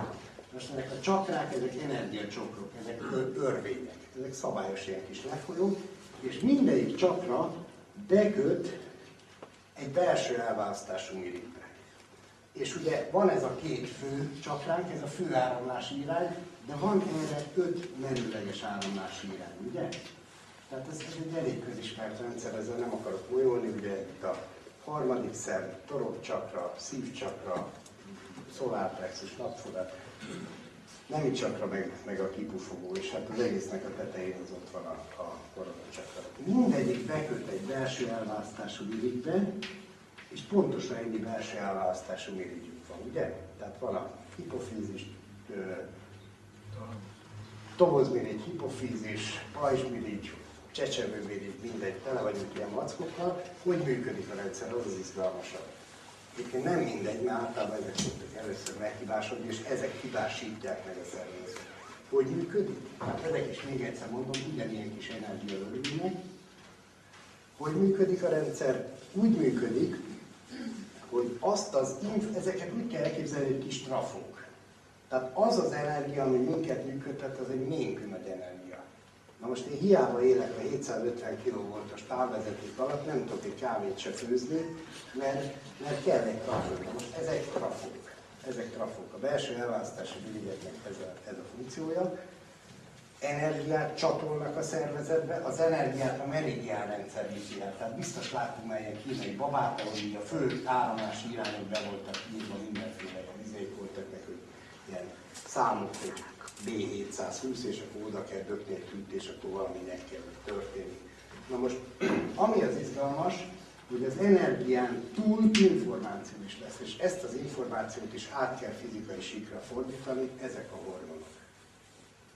Tehát ez a lényeg az egész, tehát az egész vezérlése a, a, az emberi szervezetnek az ilyen kis rövid táv, táviratokból áll, ezek a hormonok, és ezt a víz, a vér viszi szét. És ennyi az embernek a működése, nagyon röviden, tömören. Na akkor keressük meg ugyanezt a rendszert, és utána tartunk egy kis szünetet. Hogy már kellett volna szünetet tartsak, de azzal kellett volna kezdeni. Hát, hogy működik ez a rendszer? van két bármilyen, bármilyen energia ösvénynek a keresztelődése. Tehát mondjuk legyen ez egy falu, egy faluba odaépítették a templomot, ahol a két szentgyőr vonal találkozik. Tehát ez is érdekes, mert igen, nem az volt, hogy találok egy üres helyet, egy, egy mocsár színű, egy ciheresbe, azt oda a templom. Hogy raktam volna oda, amikor a templom az egy ház? Az egy a szent végső oszthatatlan. Most azt a házat nehogy már egy dzsungulba rakja. Tehát először is a földanya mutatja meg, hogy hova kéri a templomot. Tehát megmutatja, hogy ide kérem gyermekeim, erre a Szent keresztre, és utána jön az atya, ugye? Tehát csinálnak egy olyasmi kaput, mint a székely kapu, és ennek az árnyék rendszere fogja írni szabályosan templom alatt. Tehát ha valaki végignézte ezt a veleméri DVD-t, vagy vagy látta a Duna tv vagy bárhol, pontos, ez három évig forgattuk, amíg, amíg az utolsó zegzumot is meg tudtuk mutatni, hogy hol száll le, hányan látták ezt a filmet. Szégyen gyalázat. Mindegy. Csak azért, mert az ember három évig dolgozik valamire, akkor úgy elvárja, hogy legalább szóljon egy nagyot. Egyébként ugye minden magproduktum szabadon másolható, hogy Tamástól tessék eltalálni, akinek van pénze, az vegye meg, mert minket segít és nézzék meg, nagyon izgalmas, a döbbenetes, ahogy. Na, például, ami engem nagyon megfogott, majd visszatérünk ide, ami engem nagyon megfogott, soha nem értettem, hogy miért ilyen alakúak a, a ablakok.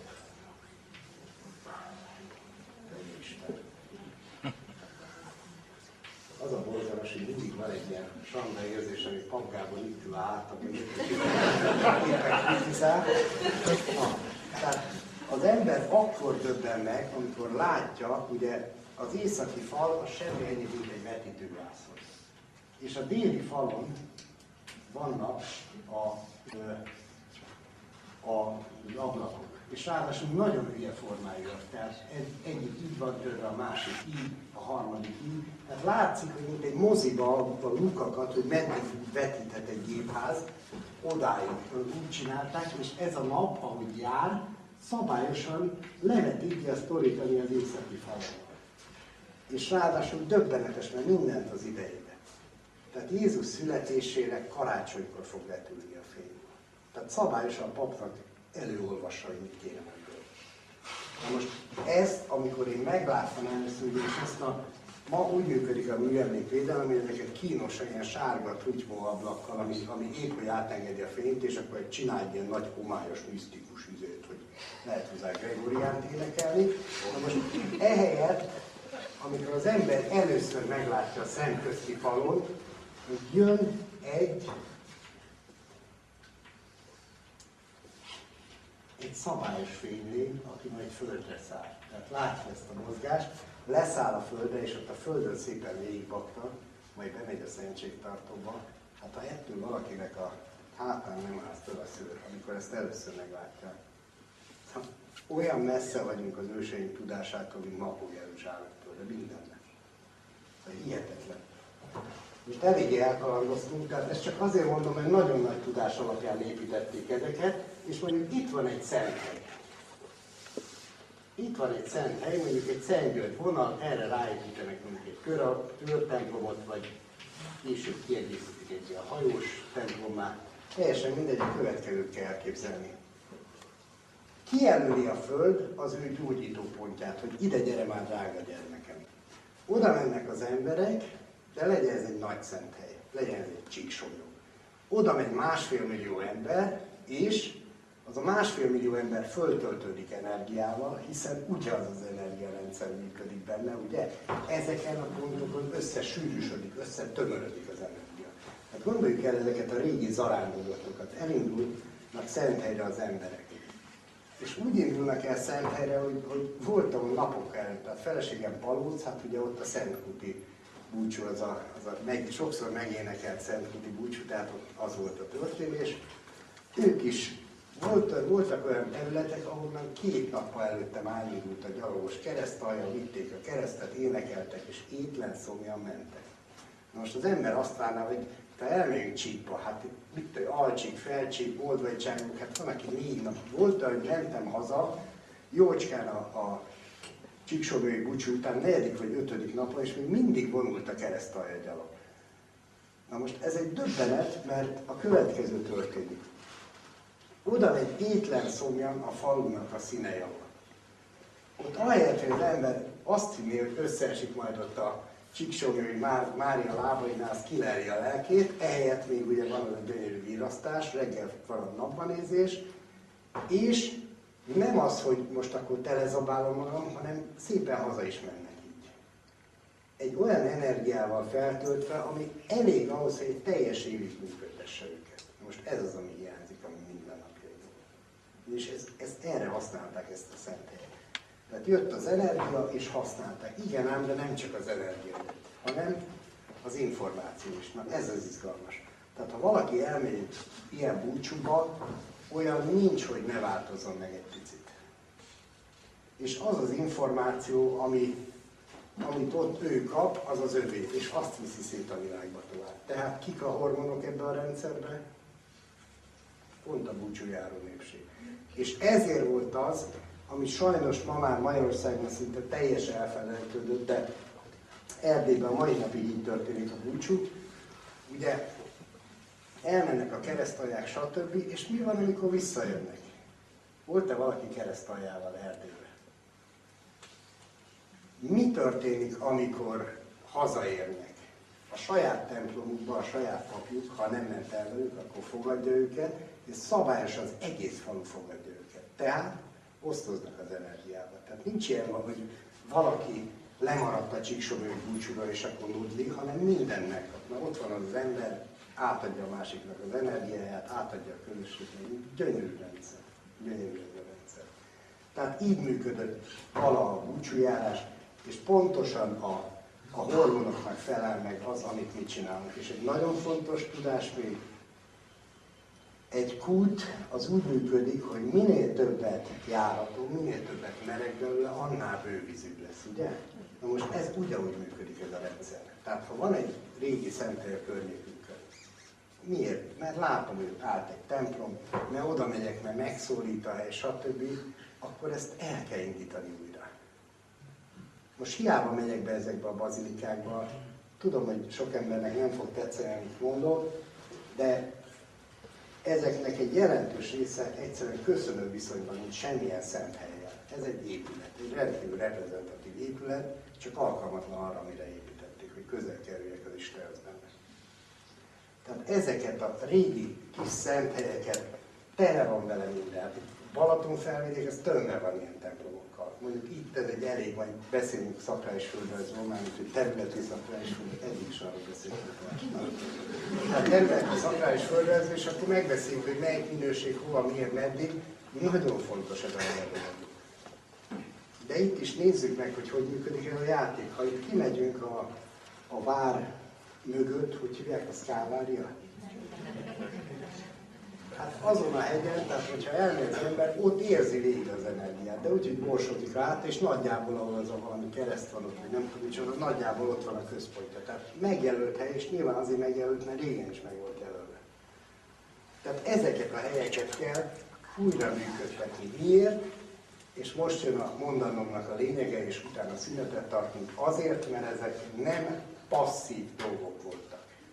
Tehát régen miért váltak passzívá? Azért, mert ma a magyarság, erről beszéltünk már, egy passzív állapotban, egy magállapotban van.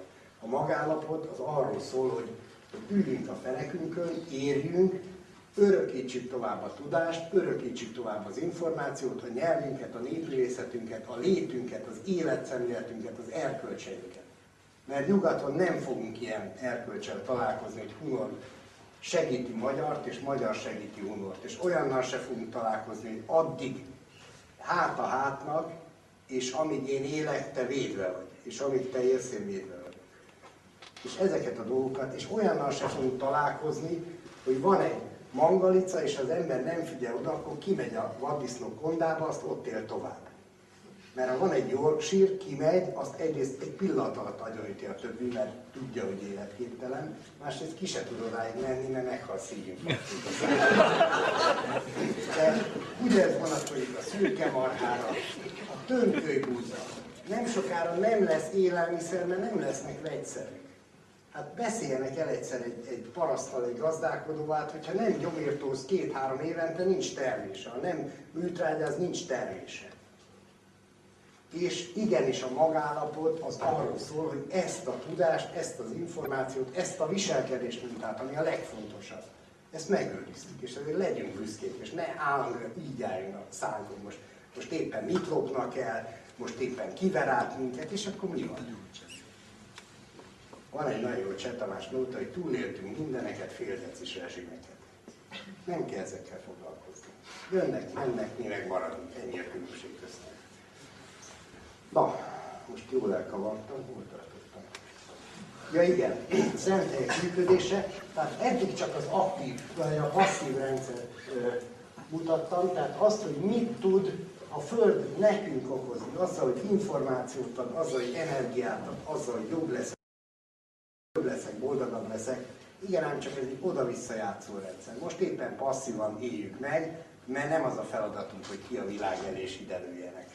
Szóval nem véletlenül akarnak állandóan minket belevinni ebbe, 56-ba, 48-ba.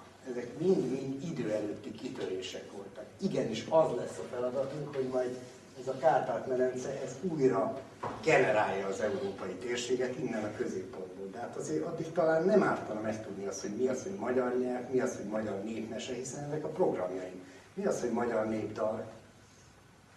Ugye, magyarok vagyunk, és mindenki tarsolyból csinálja, amit csinál, csak hát ez jó lenne tudni azt, hogy mit jelent az, hogy maga.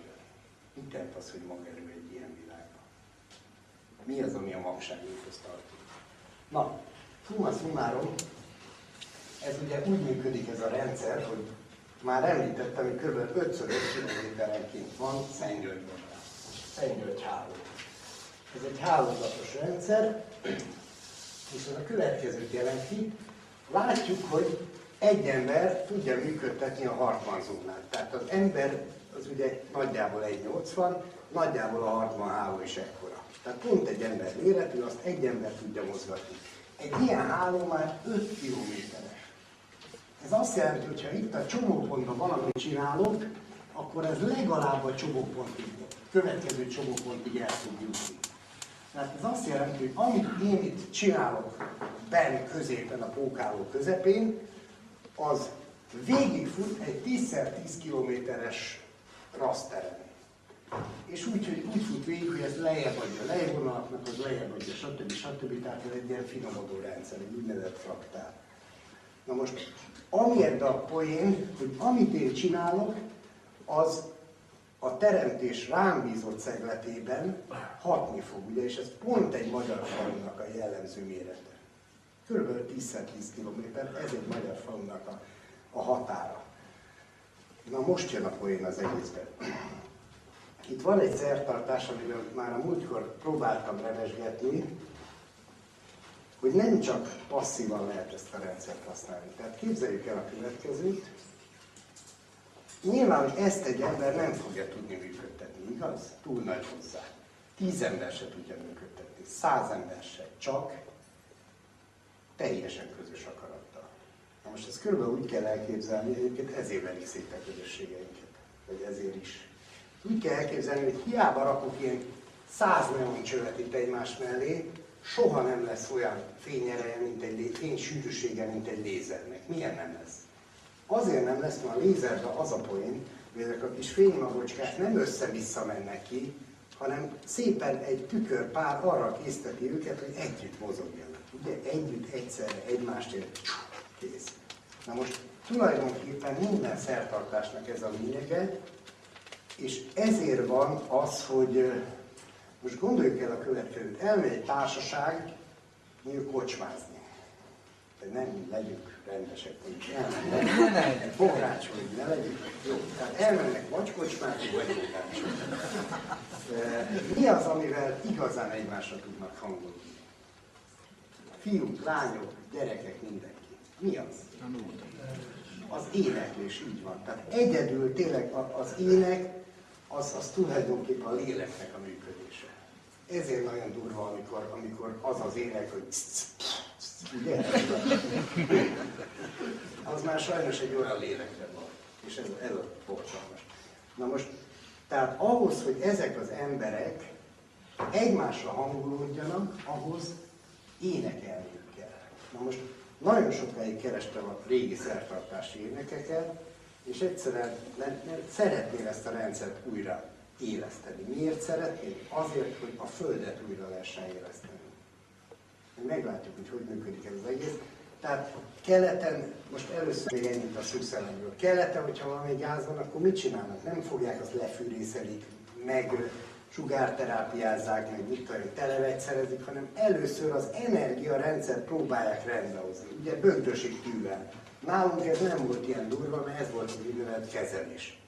Most mit érdekel, hogy hol vannak az elágazók, meg a töszök, meg hogy mit hova szúrja, ráteszem a kezem, azt, azt meggyógyul. Jézus is ezt csinált. Hát most, most ha ő nem szégyelte, nem biztos, hogy muszáj szégyelni. Na most ezt a kezelést a mai napig minden nő természetes módon használja, ösztönösen használja. Tehát fáj egy gyerek keze, azt ráteszi a kezét, vagy a gyereknek a hasa ráteszi a kezét, hogy ja Istenem, gyógyíts már meg, vagy valamit elmondjuk. És ugye meggyógyul a gyerek érdekes módon, csak elfelejtettük ezt a tudást. Na most tulajdonképpen, ha a Földet akarjuk gyógyítani, akkor sem tudunk más csinálni. Tehát nem lehet ilyet, hogy most fogom, elhordom az összes elszennyezett földet. Hát hova hordom el? Már lassan nincs olyan terület, amit nem szennyeztem el. Összegyűjtöm az összes nejlonzacskót, és hova rakom? Ez olyan, mint a szelektív hulladékgyűjtés, vagy mint az a szerencsétlen ugye, nyomorékokkal csinálták, jó állami pénz volt a nyomorékokra, és akkor össze öntöttek ötféle gombot, szét kellett válogatni, elvitték egy másik szobába, összeöntötték, rakták. Tehát ez az úgynevezett szelektív személygyűjtés, ez körülbelül így működik. És mindennel ez a baj, hogy ezeket fizikailag már nem lehet megoldani. Nem lehet megoldani. ezeket csak úgy lehet megoldani, hogy az energiarendszerét rendbe hozom. Na most erre valók a szenthelyek. Tehát ezért mondom, hogy oda-vissza működnek. Az nagyon jó, hogy itt élvezkedek a szenthelyeken, és hogy milyen jó volt a Csiksogói búcsúban, és hogy húha, csak hát lassan eljön annak az ideje, hogy aktívan, gyermekem. Adott neked a föld energiát? Adott. És akkor te miért nem adtál neki? Na itt jön majd el a szertartások lényege, és ehhez kellettek ezek a szertartási énekek. De én megmondom őszintén, én mondjuk református vagyok, az egy elég elfajzott vallás állítólag, de ami a lényeg, hogy én énekeltem ezeket a zsoltárokat, a feleségemnek katolikus, tehát voltam még pedig katolikus szertartása is, és nem éreztem, hogy valami nem mozdulna benne, megmondom. És lehet, hogy bennem van aiba, akkor ne a túlpa mindenkitől, ha nem bennem, akkor meg ezt újra kell éleszteni, ezt a rendszert. Mert azt, hogy büntes meg uram az ellenségeimet, meg mit tudom én, mert például egy csomó református voltál az ilyen. Egyszerűen ezzel nem tudok én azonosulni.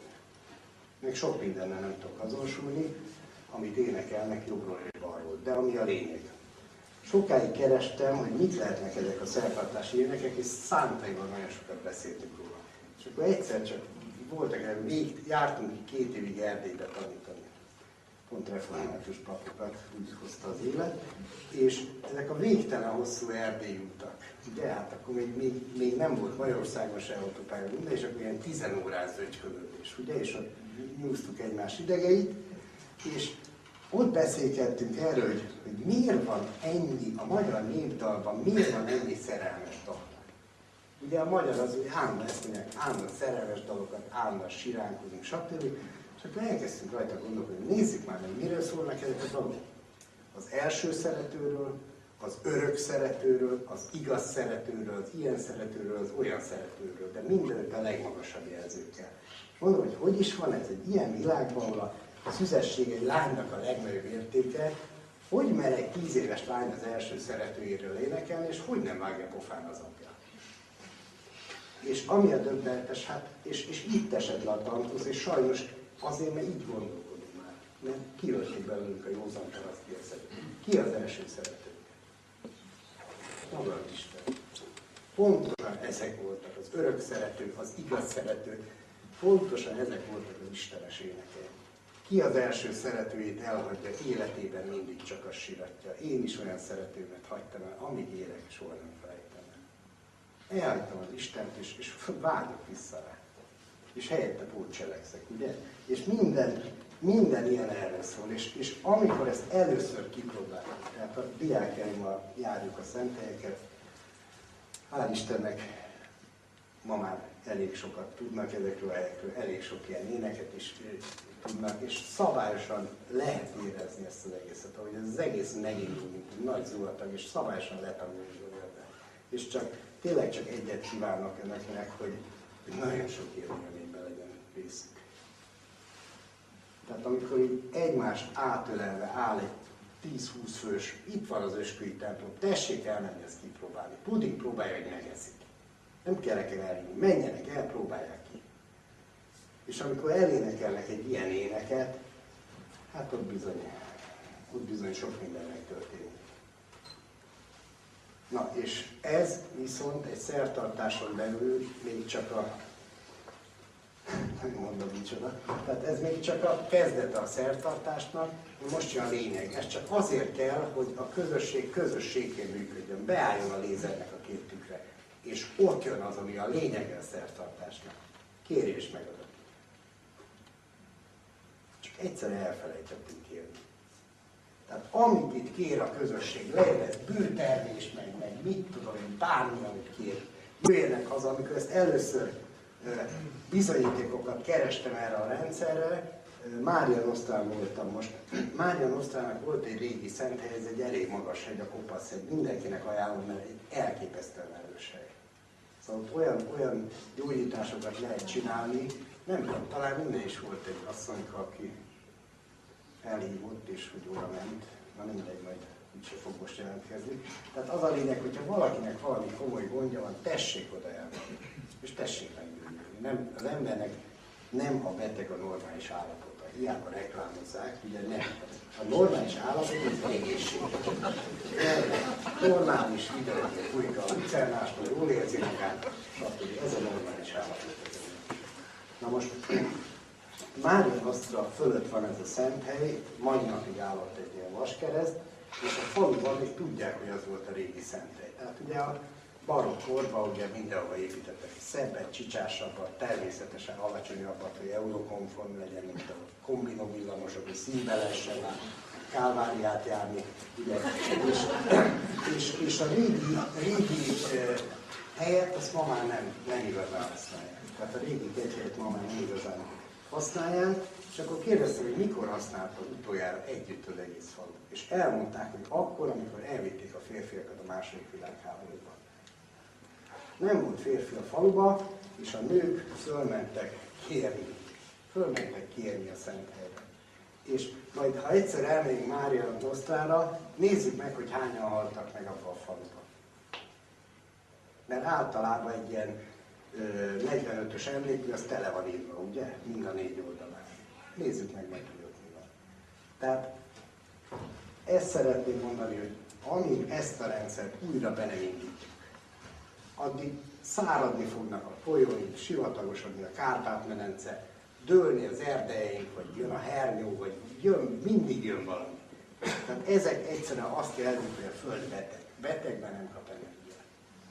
És ez van a Balatonnal, ez van a Balaton felvidékkel. Egy egészséges földet egyszerűen nem lehetne megvenni. Tehát ilyen nincs, hogy ide jön a világ szemete, azt megveszi Magyarországon. Ez csak egy beteg földdel lehet, aki azért beteg, mert a gazdája, a gondoka beteg. Jó, ennyit szerettem volna egy szünet előtt, és akkor azt a imádságot. Jó van. Akkor megy a végén. Valakinek van kérdése, az majd nyugodtan szünetre keressenek. Igen, most elmegyek rá. Kis testvérben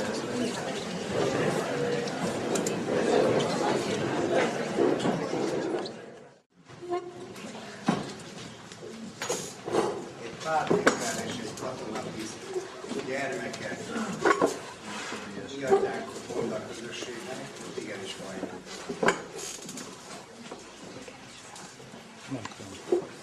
Jó, közösségekről szerettem volna egy pár szót mondani.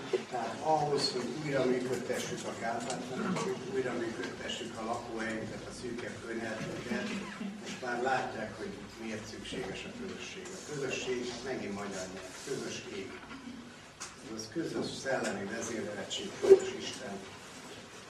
És sajnos ma mindent elkövetnek, hogy ez a közös ég, ez ne vonulhasson. És az a, az a borzalmas ebben az egészben, hogy az ember látja, és látja előre, hogy mi fog történni. Látja előre, hogy akármiről fogunk dönteni, mindig érdekes módon 49-51 lesz az eredmény. És látja, hogy mesterségesen megosztják az országot. Maszokosok jobbra, fideszesek balra. Katolikusok jobbra, reformátusok balra. Fradisták jobbra, MTK-sok balra. Ezt ne és ha létrejönnek ezek a, létrejön a csírája annak az emberi létformának, amit a szeretet tart össze és vezényel, akkor, akkor valahol lesz jövő. Úgyhogy becsüljük meg ezt a közösséget, én erre kérem, én nem vagyok ennek a közösségnek tagja, de becsüljük meg egymást, és becsüljük meg annyira egymást, a későbbiekre vagy a továbbiakra mondom, hogy valahol az legyen bennünk, mint az őseink, hogy úgy kocintottak, hogy Isten Isten. Az egyik Isten köszönt a másiknak, és ne adjuk le. És még valamit. Gábor leszok, el szokta ezeket vetíteni, hogy milyennek kéne egy emberi viszonynak lenni. Az emberi viszony az úgy néz ki, hogy áll egy ember, egy betyár, az a jelenet cím, hogy verekedő betyárok. De azt az eszközt, amivel ölni lenne képes, leteszi a lábához. Nem ölök vele. Áll a másik betyár, aki ugyanezt csinálja. És a fokosaival tisztelegnek egymásnak. És a két ember viszonyában két ember között kialakul a templom. És egy olyan templom, amiben, amiben tényleg Isten lesz jelen. Ezt, ezt ne felejtsük el soha ezt az ábrát. Ez annyira fontos, hogy legszívesebben föltetováltatnám minden magyar emberre. A másik ember az így állít, és ne adjuk lejjebb. Mert ha lejjebb adjuk, akkor már nem emberek vagyunk, hanem állat.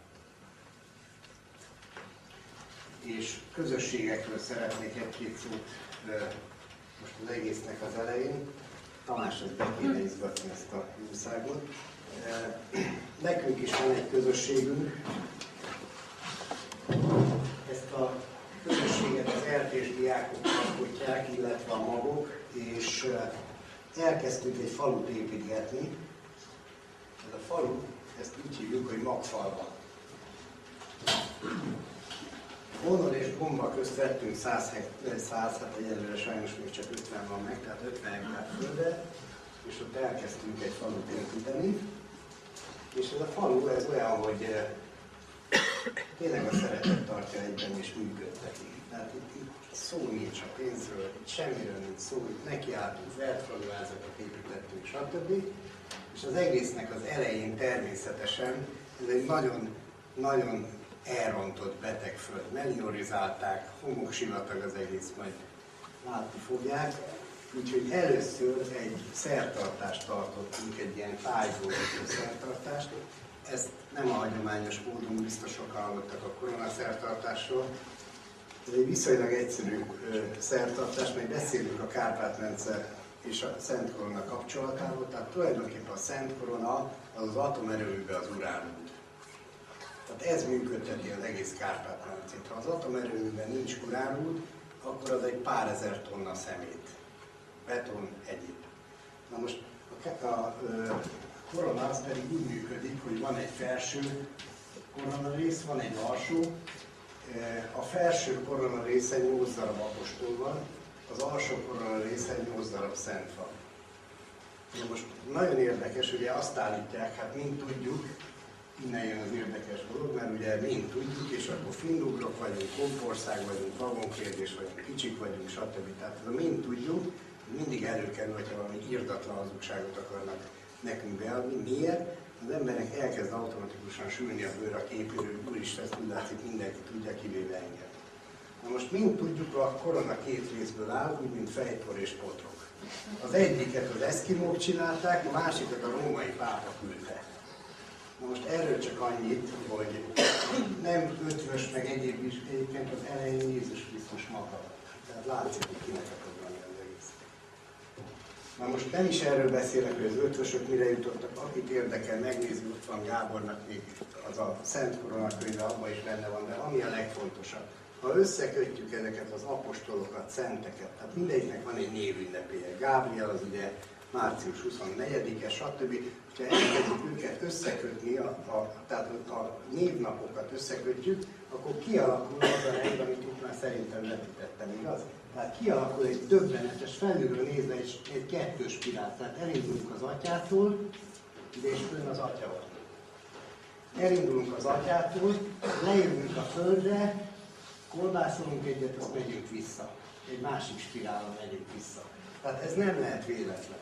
Tehát ennek mi a valószínűsége, hogy véletlenül pont egymást követik a, a, a szentek. Na mindegy, a lényeg a lényegben, hogy ugyanilyen rendszerben csináltuk a koronaszertartást, tehát azonos nevű emberek álltak föl egy korona építményre, majd látjuk, hát nem egy mestermunka, de hát mi se vagyunk mesterek. Tehát itt az a lényeg, hogy mindenki azt adta az egész faluhoz, amit tudott, önmagát. Nem pénzt, nem protekciót, harmadik pénzt, nem is mondom, hanem, hanem önmagát, és ez volt a lényeg. Tamás, ha megtennéd, van egy Gábor nevezetű, vagy GG, vagy valami ilyesmi direktori, ez jó kérdés. Itt ezeket itt várjál? Nem, én ezeket, tehát ezek, amik nincsenek. Ezek a... Na és el, először egy pár képet a szertartásról, ezt be tudod sötétíteni? Ez még nem a szertartási kellék. Ez a bűnbaknak a fekete és fehér változata, a falunak a akkor egy ilyen pár képet menni, ha az a tetecsügyesznél a technika fog működni. Mehetünk tovább. Jó, jó lesz ez, csak menjünk tovább. Tehát van itt út, talán kezdtük el építeni a koronát, tehát a koronát mindig a koronán szereplők építik föl, hiszen az övék. Menjünk tovább. Látjuk, hogy gajakból csináltuk, tehát nem egy high technology az egész, de azért működött, nagyon is működött. Menjünk tovább. Tovább. Tehát ilyen, ilyen a táj, bozót, tele van minden, ami tájidegen. Szóval ez a sejemkúró, ami egyszerűen kiírthatatlan, parlagfű, minden szertájnak ingerez már próbák, ugye, hogy ki hova áll, hogy ne essen le, ugye, és a megfelelő szervek helyére kell állni, ugye? Tehát itt mondjuk Tamás nincsen, mert Tamás az egyetlen takart, tehát nem tudom, Bertalan. Tehát itt Bertalan van, stb. Tehát szépen minden szent áll a maga kis helyére, és akkor kikalni kell ott a fej a koronából, mehetünk tovább. Már a próbák vannak. Hát Mária helyett és Jézus helyett ugye világ volt, hiszen ők a világ, ott van a öreg mágus, meg a ifjú mágus, itt szánta éppen a Ja, bocsánat. Én látom, világra kezelem, Ugye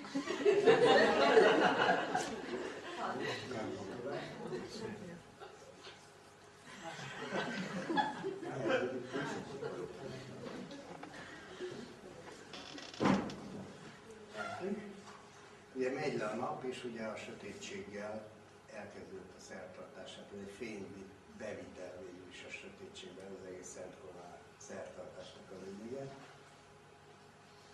Ez már a búcsú menet, ez a szertartását, erről nyilván nincsenek olyan minőségű fotók, ami ennek lennie kell. Ez a korona előtt egy nagy fák részben, hogy lássunk részben, mert tűz az fontos elem ennek az egésznek. Az apostolok azok mindig maszkban vannak. Egyszerűen azért befele fordulnak. Tehát, hogyha egy ilyen maszkot kap az ember, olyan, mint a viselet. Tehát ugye a viselet befolyásolja a viselkedésüket. Ha a szellemiségüket letakarjuk annak az apostolnak a szellemiségével, akkor ő fog rajtunk keresztül átszólni, ha jól csináljuk a szertartást. Mehet közben tovább. Mehet tovább. És visszatértük a kecskéhez. Ami a lényeg az egészben, majd most egy olyat, hogy tábor egy, jó, azt addig keresd ami a lényeg az egészben, hogy elmondanak az apostolok egy önmaguk által választott idézetet, amit, amit ők, ahogy, ami megszólítja őket, ezt általában vagy bibliai idézet, vagy népdal részlet, népmese részlet, stb. Tehát, hogy hiteles forrásolással legyen ez a lényeg. És utána pedig elmondja a saját szavaival jó kívánságait a, a közösségének, a nemzetének és a világnak. Mehet közben. Hát a kuplerája ez volt a tömegszállás, ugye? Katonai sátor volt. Ott már megvan az ásott kutunk, tehát itt semmi nem volt, egy teljesen üres föld volt, miközben szépen földbírt, mehet, gulyáságyú, ugye. Két, hát ugye mondom se kell, hogy mind ilyen nadrágos ember volt, úgyhogy mi nem tudunk gazdálkodni, úgyhogy két csiki székely akartam rámutatni, de ez a tábor kutyája. Tehát ez a két csiki székely ember volt az, aki az egész tábornak a lelke volt, elképesztő. Tudták, hogy kell vermet építeni, vert faluvázat, kenyet, ők tanították meg a lányokat kenyeret sütni. És ugye mindenféle ilyen napi teendők mehet közben főzés, sütés, és, és minden, minden a szeretet által vezérelve, és nem az által, hogy mikor telik le végre a munkaidőm, és nem az, hogy mennyi pénzt kapok, hanem mindenki odajött, vagy kutatásot, vagy mosogatott, vagy főzött, valamit csinált, valamiben hasznosá tette magát, és mindenki azt csinál, amit szeret csinálni. Ugye, mint a mai világban. Itt a talajmunkákat vesszük, mit lehet ültetni, meg hova, meg. Na itt már a szertartásra készülődés, mehetünk tovább, na és itt jön a verfaluláz. És itt egy pár kép a hátról, mert szépen tapasztalas, ugye. Egy baj van a verfalulázzal, egészséges, energiatakarékos, mindent jót el lehet róla, lélegzik, él, egyetlen egy baja van, hogy nem kerül pénzbe. De ezt most komolyan mondom, ez olyan, mint a családtea, meg a kombuka tea.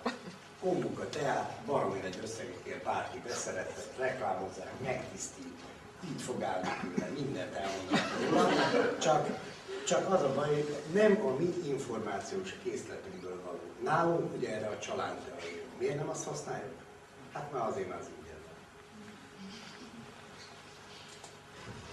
Esőt kértünk, hát ez a, ez a kritikus az egész rendszerben, eső nem igazán volt, úgyhogy itt lehet hál' Istennek.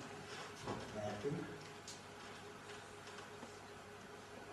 Mehetünk szépen tovább. Itt ugye hát ez vassal, mert nem találtunk egyenes fákat, tehát az egész vertfagláz, ez egy tök egyszerű mechanizmus, kb. egy 60-80 centi zsalu, becsömöszöljük az anyagot, jó, betömörítjük, ami, ami semmi egyébként agyag és, és szalmatöreg, utána a zsalu az feljebb csúszik. Ez a kemencének az alapja. Egy kemence az meg 300 téva, és bárki össze magának sárból, és kemencéből bárki összerakja magának egy nap alatt. Ez megint az olaj. Nincs rajta vajlantendő. Nem. Vajlan, embléma.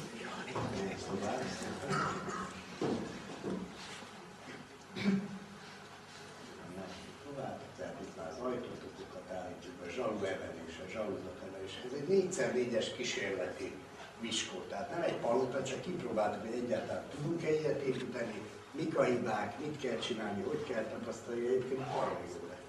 Tehát aki majd legyen azt egyszer benne alszik itt télen, hát őrfával egy napig kényelmesen ki lehet fűteni. Mehetünk szépen. Az itt már azért emelkednek a falak jó magasra. Hát itt a lányok tapicskolnak, ugye, az örömbe, az agyakban. Ezekről sok fotó készül.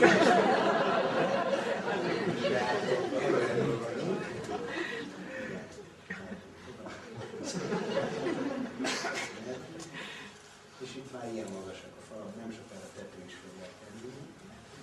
Ugye ez a szalma kell hozzá is ablakok kerülnek be.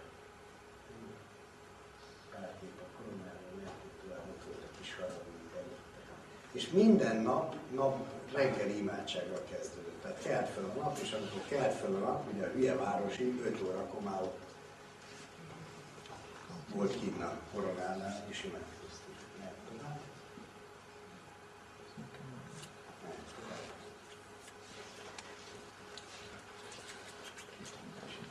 Igen magasak a Déva várának a falai.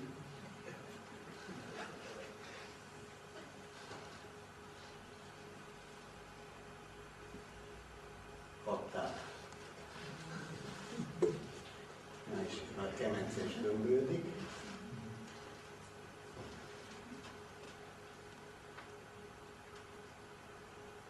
Távolról jelentősen.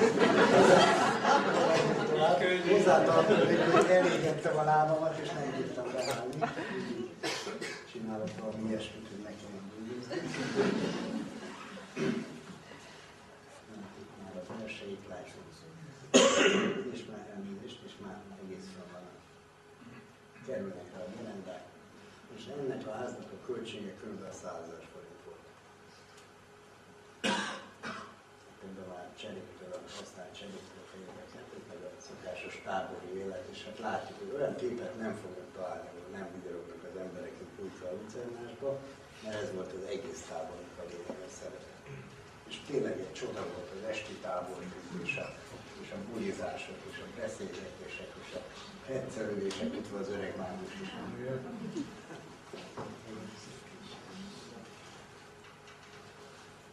Tudok már esti most itt aztán tényleg énekeltünk, néplataulást, volt néptánc volt, néptánc is nagyon tettek.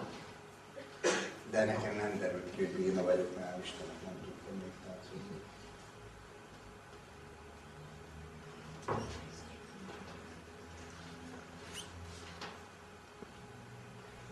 Tomi ő volt itt. Nagyon gyógyító. Daj, daj.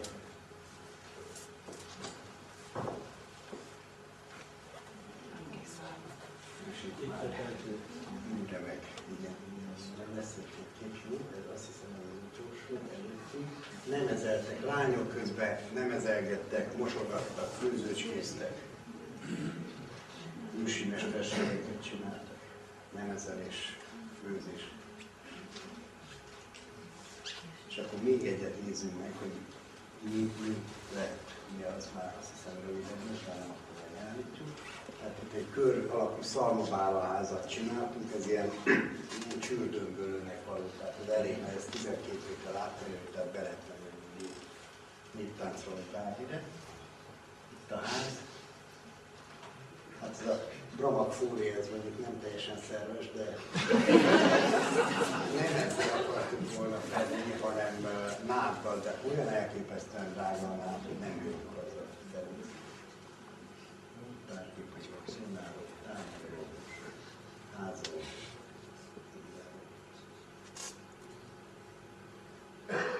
Na itt már kész a kemence. Ugye csináltunk fölé egy kis tetőt, hogy ne házon szét, hisz egy tapasztott kemence, és majd lesz azt hiszem a kenyérsütésről is itt meszeljük. Mindenki okos tanácsokat mondott a székely mestereknek. Rab is vitt be, hihetetlen volt a sok szakadja. Tehát itt a bálából nagyon gyorsan lehet rágot építeni, ezt mondom, majd lesz a magnak valamilyen kis saját kuckója, akkor érdemes kipróbálni. Piszok gyors, és ha az ember lekeni kívül belül sárol, akkor, akkor nem megy vele sem. Mivel meglakunk, Emeljük át előbb.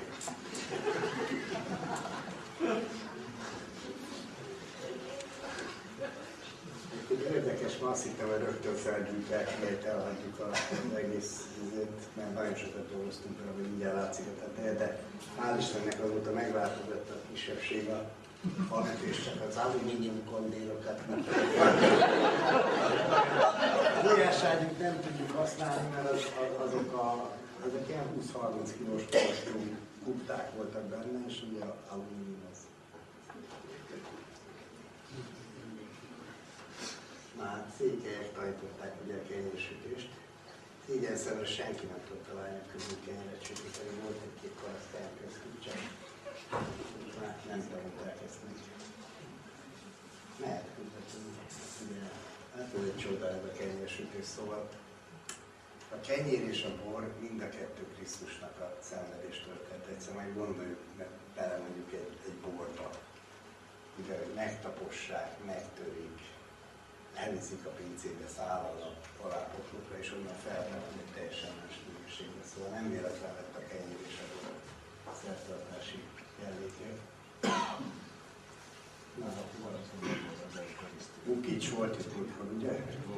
Barantásokkal csináltak egy ilyen jófajta kis bemutatót, hát ők a magnak a testvérszervőt, és egyre inkább együtt csinálunk mindent, úgyhogy most elkezdünk, most már megvan a kis épület, elkezdünk nagy épületet építeni, nyáron már az első nagy épületek épülnek. Baranta is fog egyet építeni ezen a területen. Mindenféle cselezés.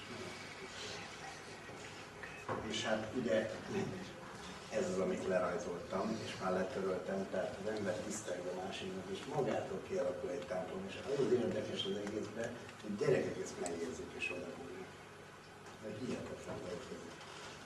És nagyon élvezik. És egy ilyen gyerek, aki így nő föl, abból nem lesz ilyen lázó cica, az biztos.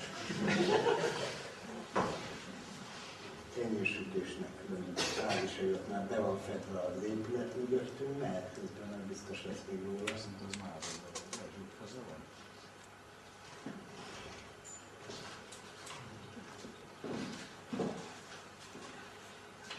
Igen. Ez már mostanában készül, most került fel a tetőésen. Még most hétvégén kimegyünk, és utána idénre végetőre munkamára, hát itt a mindenféle kenyérsüt az egy népség, hiszen lassan kész is. Jó. Van valami, Jó. Na, akkor innen föl lehetne estigézni. Na ezt azért mondtam, inkább, ilyen csinálónak mutattam, hogy hát a közösségben lesz egyszer elég erő, és, és megcsinálják ugye ezeket a dolgokat, és akkor meglátják, hogy mi az, hogyha a szeretet működhet egy világot, meg mi az, ha a pénz. Na és akkor elérkeztünk az est fénypontjához, szakrális földrajzról fogunk beszélni. És akkor pár szót arról, hogy mi a Kárpát-medence szerepe a térségben, és innentől a Kárpát-medence. Ez is földrajz volt, csak ez általános most. A Kárpát-medencéről fogunk beszélni. Tehát a Kárpát-medence, megbeszéltük már, hogy mire szolgál, tehát Európa kellős közepén Európa magjaként működik. Tehát ez azt jelenti, hogy valahányszor jön a hideg, és nem először volt már ilyen az emberi történelem, hogy eljött a tél, eljött a hideg, a, az, él, az életnek a, tehát az élet él, és rejtélyes okokból élni akar, ugye? Visszahúzódik az élet, ez még rám is vonatkozik, visszahúzódik az élet, ha jön a sötétség, és magállapotba vonul. Azaz, visszahúzódik, betöbörödik. Tehát a tulajdonképpen a honfoglalás az egy olyan sorozat volt, amikor az kita utódgépek több lépcsőbe és nagyon sok lépcsőbe, hiszen még a törököknél is voltak letelepedések, visszahúzódik a Kárpát-medencébe, és itt lelassul, szinte megáll az élet, de nem áll meg. Tehát ez a Kárpát-medencének a szerepe, és hogy működik ez a mag. Ez a mag úgy működik, nyilván egy maghoz kell egy nagyon erős hely, különben nem marad meg. Na most ez a hely maga a Kárpátok. Maga a Kárpátoknak a lánca, de a Kárpátok az nem ilyen, ugye? Hanem van itt egy érdekes kis púp. És ez a két púp együtt működik, és ennek a két púpnak a közös védőtokját hívjuk úgy, hogy Kárpátok. Most ez a Kárpát-medence modellje, ezt még egymástól is hegyek választák el, messzes, királyágó, stb. Tehát egy hegyvonulattal le van választva, ez egy alföld, ez egy felföld. Ezt az alföldet a magyarok lakják, a magnépe, a magerő népe. Ezt a felföldet a székelyek lakják, a sziknek a népe. Na most ez az egész rendszer, ez úgy működik, hogy tulajdonképpen ennek két feladata van. Egyrészt tartalékrendszer, tehát hogy sérül az információ, innen tudják visszaoltani. Tehát gondoljunk a török korra, gyakorlatilag az Alföldön nem maradt majd. Írdatlan pusztítás van. Tehát ma még fel se tudjuk szerintem ezt mérni. Az egyik szakdolgozó diákom feldolgozta Esztergom környékét. Tehát úgy, hogy mi volt a török előtt, mi volt a török után, és tíz falu volt, egy települt vissza, de már azt se tudta, hogy hova kell visszatelepülni. Tehát egyszerűen mellé települt a régi falunak, mert már 150 év alatt az a tudás is elveszett, hogy hol volt a falu. Most ezért vannak ezek a névcserék a városaikkal. Biztos hallottak már róla, hogy Fehérvár, Bradánkacsi Tehát nagyon, nagyon nagy kavarok vannak, ez mind annak a következménye, hogy egyszerűen majdnem megsemmisült a magyar. És miért utána ugye telepítették tótokkal, szerbekkel, szászokkal, és várták, hogy na majd eltűnik a magyar. És mi történt ehelyett? Elmagyarosodtak. Miért? Azért, mert a magyar az egy vállalás. Úgy is mondhatnám, hogy egy vallás. Mert amikor azt mondom, hogy vallás, úgy azt mondom. Tehát aki ezt a programot felvállalja, hogy viszi tovább az életet, és ha eljön az ideje, visszaadja a világnak, azt úgy hívjuk, hogy magyar. Meg úgy, hogy magyarul beszél. Úgyhogy ez a, ez a lényege a magerőnek, és tulajdonképpen ez a visszatáplálás, ez mindig a szikről történik. Tehát gondoljunk arra, hogy a török után az erdélyi fejedelemség volt az, ami tulajdonképpen visszaadta a magyarságnak a magyarságot. És gondoljunk arra, hogy mi történt itt december 5-e után. Mindenki azt várta, hogy hát itt kész padlók, stb. És mi történt? A valóságban irdatlan nagy számba elindult egy oda visszavándorlás. És nagyon nagy tömegek mennek Csíksomjóra, nagyon nagy tömegek mennek Székelyföldre, és ennyi magyar, amíg az életben nem találkoztam. De saját rokonaim közül, akiket évek óta mondtam nekik, hogy hát havonta egyszer kimegyek Erdélybe, három-négy napra, gyere már ki, filléletben nem kerül, told már ki a képen, nézzél szét, hát. Most meg ő könyörök, hogy ki akar menni. Tehát itt egy nagyon érdekes változás történt, és ezt a SZIK generálta. Ugye, és a SZIK-nek pontos ez a feladata, hogyha a magnak a programja sérül, tartalmi program legyen. Tehát az erdélyi fejedelemség a magyar királyságnak a tükörképe volt. Nem véletlen volt ez a personál, vagy mindenki. Na most, ami még izgalmas az egészben, az a következő. Rendben van, tehát van egy olyan terület, ami a cikknek a területe. De miről vesszük észre, hogy egy mag beindul, élet. Beindul, tehát állapotot vált. Ugye addig lappangott az élet, és most elindul az élet benne. Folyamattá válik. Miről veszük észre? Igen, de még a csírázás előtt mindenki magot már megduzzad a szik. Tehát most ez történik Székelyföldön, autonómiát követelnek, ezt követelnek, azt követelnek, sokkal jobban élnek, mint mi, de ez így, ahogy mondom. Sokkal szabadabban, nincs ez a, hogy is mondjam, ez a, ezt nem lehet finoman mondani, csak egy viccel. Mi a különbség az Izrael meg a, a magyar televízió között? Ugye az Izraelben vannak palesztinok is. Tehát nem lehet, tehát ez, ami, ami, ami nálunk nincs meg. Ez, ami nálunk nincs meg. Tehát nálunk sokkal szabadabban el kell olvasni egy Hargita népét, vagy bármilyen újságot. Tehát fényévekre vannak a mi újságjainktól, tőlük. És sajnos az ő javukra. Tehát egy sokkal szabadabb élet, sokkal nagyobb mozgás, sokkal több közösségi mozgás. Tehát az öreg székely parasztnak mi a sziknek a lényege? Az erő, a megtartó képesség. Tehát nem véletlen, hogy székelyeket még a legdurvább Ceausescu időben is féltek a székelyektől. Tehát ott, ott is ilyen legalább hárman mentek egy, egy járőr pár, az ott három rendőr. és, és pont, pont emiatt, mert egyszerűen a székelyek ilyenek.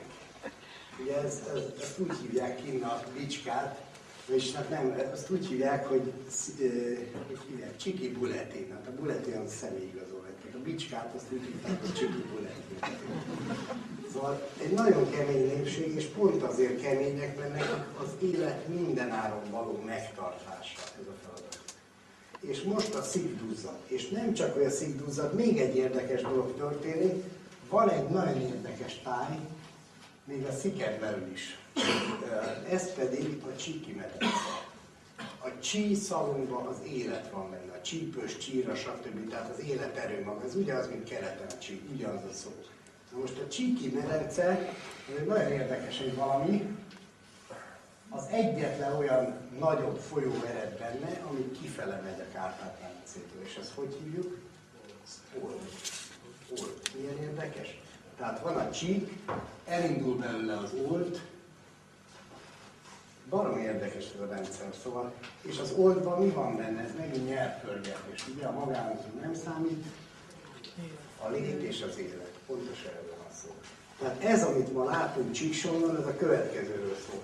Szent Korona országairól beszélünk. De a Szent Korona ország az nem azt jelenti, hogy Erdély ország, meg Magyarország, meg Horvátország, nem, hanem uruszágokra volt felosztva a terület. Egy-egy uradalom ország az egy-egy szakrális közösség volt. Tehát ez király szintű vezetői voltak, és például Károly Robert egy nagyon komoly problémát okozott, hogy mit tudom én, melyik ilyen emberről mondta, hogy miért van olyan udvartartása, mint a királynak. Hát azért, mert ő is egy király. Az, hogy éppen a királyok közül ki az a tényleges szakrá és uralkodó a Kárpát-medence fölött, azt meg a korona dönti el és csak. Vagy döntötte el, amíg működött ez a rendszer. Na most az or- milyen országok, uruszágok voltak, a Somogyország, Gömörország, Erdélyország, ilyen ország, olyan ország, és minden egyes ilyen uruszágnak, országnak megvolt a maga szent helye, országos szent helye. Tehát ö, következőt képzeljük el. Itt vannak egymástól független rendszerek, ezek teljesen függetlenek voltak, gyakorlatilag csak a, a, a, az illető ispán kötötte össze ezeket, vagy az a fiú, aki vezette, az a szakrális uralkodó, aki vezette, azt kötötte őket össze. És egyébként teljesen független rendszerek. Ezt úgy kell elképzelni, nézzük meg, hogy épül fel egy szakrális társadalom, direkt föntről lefele rajzolom, családokból áll. Ugye a családok összefognak egy nagyobb közösségé, tíz család alkot egy falut. Hónán volt. Akkor tudják, hogy miről beszélek. Tíz falu alkot egy, tehát tíz falu, na, tíz család egy falu. Tíz falu alkot egy ágat, tíz ág alkot egy törzset, stb. Nem, nem érdekes ez a rendszer. Teljesen úgy működik, mint egy fa. Minden az életben. És az ország az tulajdonképpen annyit jelent, hogy egy önálló fa. Igen ám, de a fa fölött is vannak szer- szervezetek. Tehát például ugye egy erdő, az közös célból összeállott fáknak a gyűjteménye. Na most ilyen a Szent Korona országban. Önálló országok összeálltak egy közös cél érdekében. Most itt jön az érdekes, mert a székelyek, székelyeknek a szent helye az megszólított ennyi embert. Tehát annyi embert, hogy több embert, mint maguk a székelyek. Miért? Azért, mert az élet él és rejtélyes okokból élni akar. Azért, mert most akar feltámadni a szent hely. Na most mondtam ezt a kult tényleg így működnek a szent helyek, ezt egyszerűen megint mondom, hogy próbálják ki. Semmit nem kell elhinni, amit mondok, de legalább próbálják ki. Tehát van egy, van egy közösség, az elkezd működtetni egy szent helyet, az ugyanúgy, mint, a, mint egy kút, amit sokszor merek, egyre tisztább lesz, egyre bővízőbb, stb. stb. De most Csíksomjon jelen pillanatban pontosan ez történik, hogy egy országos szent hely beindul. Na most ez miért érdekes? Azért, mert ez magának a csírának az országos szent igaz? És ha ez beindul, akkor szépen át fog menni ez a tömeg Andocsra, meg Mária Pócsra, meg Mária Radnára, meg mindenféle Máriára, és beindítja ezeket az országos szenthelyeket. És ez lesz majd az érdekes, mert most egy ilyen kis fa szeretne élni, és segítséget kér, és a segítség hál' Istennek oda is megy. De most gondoljuk el, hogyha szép lassan újra élednek majd a Kárpát-medencének ezek a nagy szenthelyek. És rendbe fog, rende, ez maga rendezi a pályát. Menjünk ki Székelyföldre, nézzük meg, hogy néz ki Székelyföld, meg hogy néz ki Magyarország. És nem azért, mert ott nem volt nejlózacskó, meg nem volt itt tudom, hanem azért, mert, mert az, ez, ebbe a tájba életet vittek az emberek. És most pontosan ez lesz majd a feladat, ha ez beindul, és elindul ez a csíra, akkor ahhoz, hogy ez a mag, ez a teljes mag beinduljon, ez szépen lassan az összes többi ilyet be kell indítani. És, és ezért van szükség a magukra. Tehát maguk szerint melyik párt fogja beindítani ezt, ezt a rendszert? A maszok vagy a Fidesz? Vagy az SZDSZ? Szóval ez a rej, hogy, hogy nem gondolkodunk természetes módon. Ezek a pártok, ezek pont erre, ezt elmondtam rögtön az előadásra, az első előadásra, hogy mire jó a politika. Ismétlés. Politika, fordítsuk le, akitilok. Ez a rendszer erre jött létre, megint ezek, ezek ilyen zsonglőrködésnek látszanak, pedig nem azok, mert legtöbb idegennek tűnő szó, az fordítva adja meg a jelentését. Egyszer azért már rovásírásnak, meg az ő írásoknak eltérő. Eltérő. Tudom, a poliszból lett, stb. stb. Már az is egy kabaré, hogy létrejött a demokrácia egyébként. Emlékszik-e valaki, hogy hogy jött létre a demokrácia? Igen, de hogy jött létre a görögöknél? Hogy hívták azt az államférfit? Periklész? Nem tudom, a memóriám az elég rossz volt mindig, úgyhogy mindig mindent levezettem, de következő, van egy államférfi, és háborúznak, azt hiszem a perzsákkal. És ugye összegyűjti a görög nép a vagyonát, azt odaadja ennek a bürgének, hogy szervezze a hadsereget. Ez mit csinál?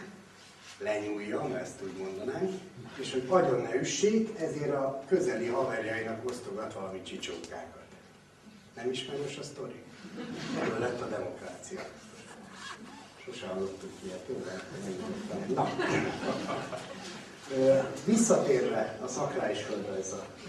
Tehát gyakorlatilag ami ma történik, az pontosan a feltámadásnak az előszele. Tehát pontosan ennek, hogy igenis állapotot fog váltani a Kárpát-medence, és ennek szeretném még egy-két bizonyítékát megosztani önökkel.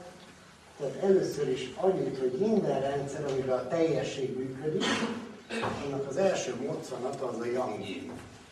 Tehát ez azt jelenti, hogy itt van a, most már csak a alföldi résszel foglalkozunk, tehát a magyar résszel, tehát egészen a királyhágóig bezárva. Nem véletlenül királyhágó, az nem véletlen, nem, nem is olyan magas, tehát vannak azért útközben magasabb egyek, és mégis a királyhágó volt egy ilyen választóvonal mindig.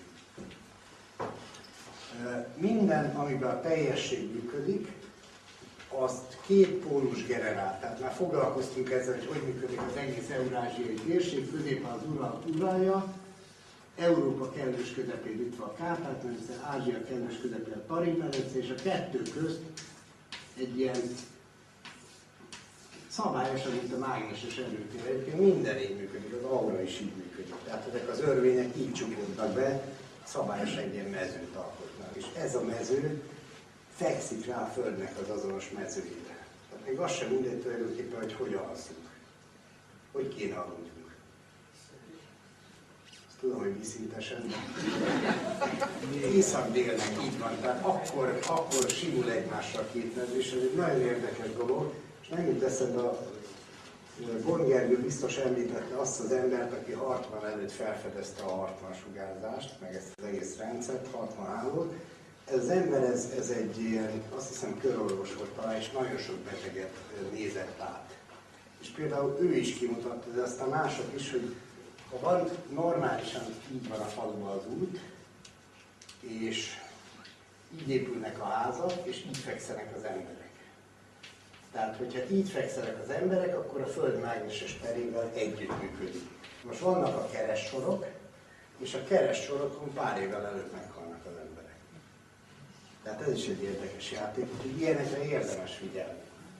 Na de visszatérve erre a rendszerre, tehát két pólus generálja, tehát a két pólusnak az első mozzanata az a yang yin. Tehát amikor bemozdul a két pólus, az a yang yin. Na most a Kárpát-medencében mi ez? A Dunának a vonala. Tehát nem véletlen azért ez is érdekes, hogy Dunát az két néven nevezik. Ugye a Duna az a Dumuzi. Az az egyik, az a férfi isten. Mi a másik neve a Dunának? Iszter, Istár, így van. Ez meg ebből lett az Eszter. Tehát ez meg a női Isten. És valóban mindig kiemelt, mindig kiemelt szerepe volt a Dunának. Mai napig kiemelt szerepe van, két félre hozza a Kárpát-medencét. Egy női oldalra, ami nedves, dombos, lágy, a tájszólásoktól az emberek itt, itt tényleg minden lát. Meg egy olyanra, ami szikár, száraz, durva, alföld ember sokkal durvább, mint egy, mint egy Dunántúli ember. Teljesen máshogy működik. Viszont mindenben van valami jó is, sokkal egyenesebb is, sokkal szókimondóbb. Teljesen máshogy működik. Olyannyira máshogy működik a két minőség, hogy például a körtáncoknak az iránya a két oldalon ellenkező. Nézzenek majd egyszer utána, hogy merre megy. Tehát ugye ez a napirány. Itt napirányú a körtánc, itt oldirányú a körtánc. Érdekes módon. Tehát elképesztő összefüggéseket lehet találni, hogyha az ember viseletben, mindenben, hogyha az ember kicsit megkapargatja a dolgokat.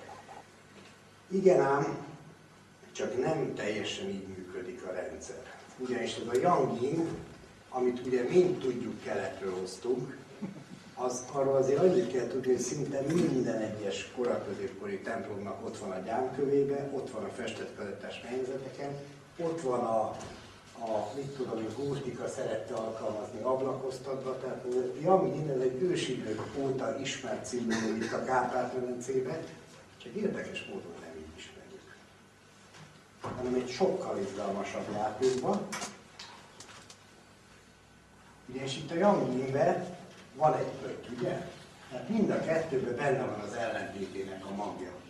És hát van egy tényleg érdekes filozófiája, hogy mielőtt az egyik minőség kiteljesedhetne, ugye megjelenik benne a másik minőségnek a magja, és onnantól kezdve ez csökkenni fog, és azt fog növekedni, ha jól rajzoltam volna. És tényleg így működik, mindig van a fejedbe fekete, és a feketébe fehér. De nem így, hogy oda pöttyente, mint keleten. Ugye, és a magyar népművészetben soha nem így jelenik meg. Sokkal izgalmasabb ez a dolog. Ez a kettősség, az ugyanis mindennek a generátora.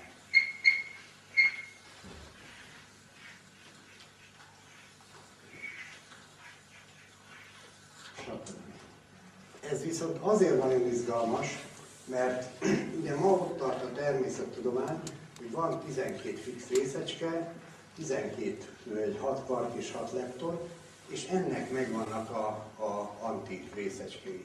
Én meg azt állítom, hogy amikor majd tényleg a fizika leér a világnak a legaljára, a teremtésnek a, a legelemibb részeihez, akkor kettő darab, azaz kettő darab részecskét fog találni. Egy olyan részecskét, aminek többlete van, és egy olyat, aminek hiánya van. Ennyi lesz. és ez még a mi életünkben be fog következni. Na most ez egy forrás, megy az élet, ez maga az élet ez a folyamat, és eltűnik egy nyelőben. Majd megfordul, ez kezd el forrásként viselkedni, ez kezd el nyelőként viselkedni, és a pulzálás, ez maga az élet, ez a szép ezek, ezek annyira, annyira gyönyörű dolgok, hogy tényleg az ember csak megilletődve tud erről beszélni, úristen, és ez működik a Kárpát szíve. Na most ez egy nagyon érdekes dolog, hogy ezek hol vannak. Ezt még nem tudtuk kideríteni, vannak tippek, ez valószínű Somonyország lesz. Tehát ez a, most egy kicsit el rontva rajzoltam, de az a minőség, ami egy kemény férfias minőség, egy női minőségen belül, az én, én azt hiszem, hogy valahol Somogy környékén fogjuk megtalálni, Koppány birtokán. A másikat pedig igazából nem tudom hova rakni, mert először Bongergővel azt gondoltuk, hogy ez, ez a Csíkszsobolyói térség lesz, de az a baj, hogy ez nem ebben a rendszerben van.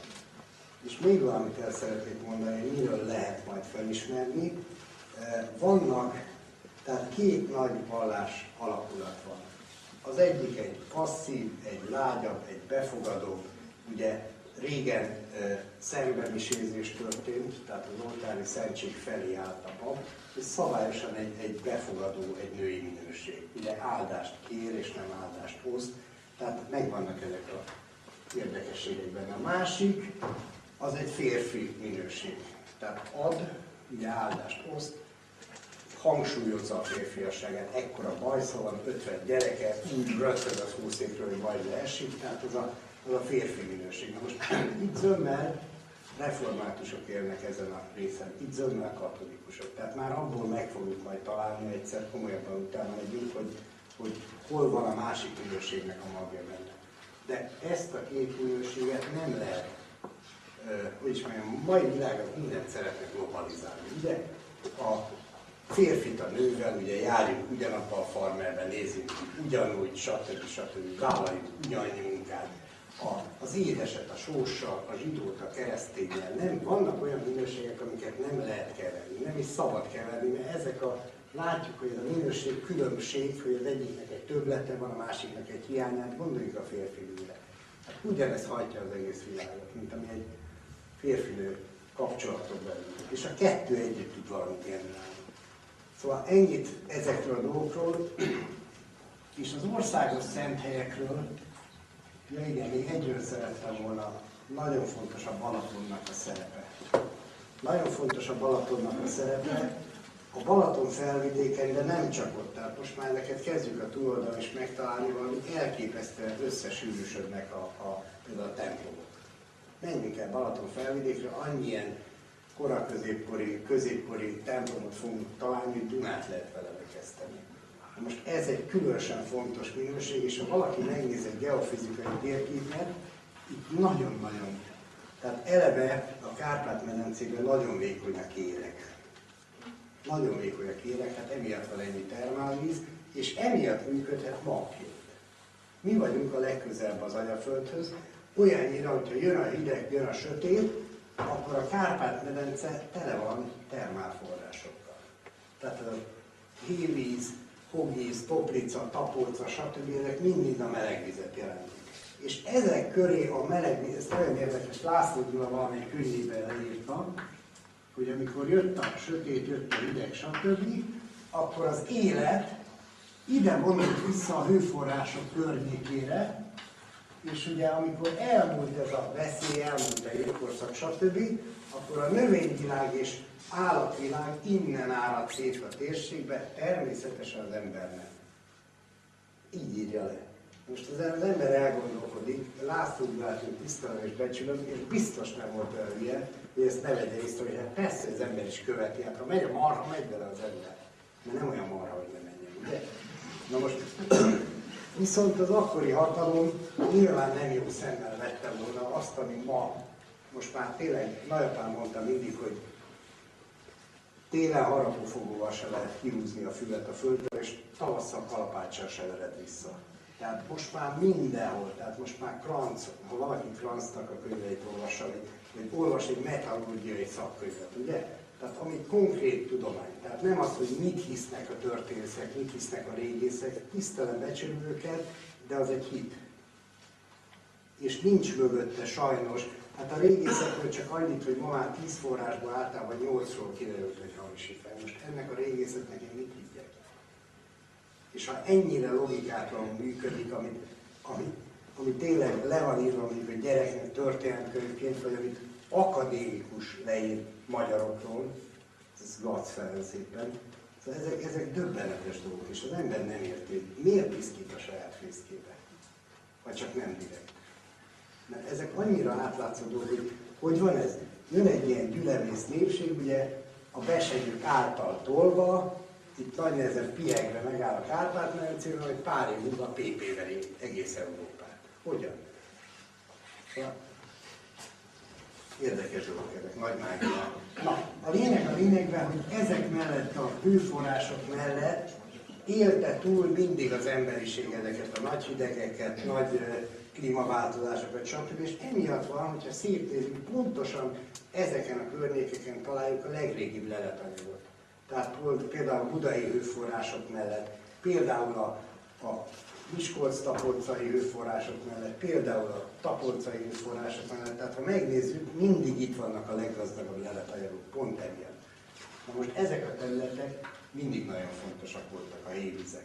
Na most amikor aztán elindul ez a kitárulkozás, elindul a magállapotból való kijövetel, akkor tulajdonképpen ezekről a területekről mennek ki az emberek. Akkor még egy ilyen nagy utolsó tétel.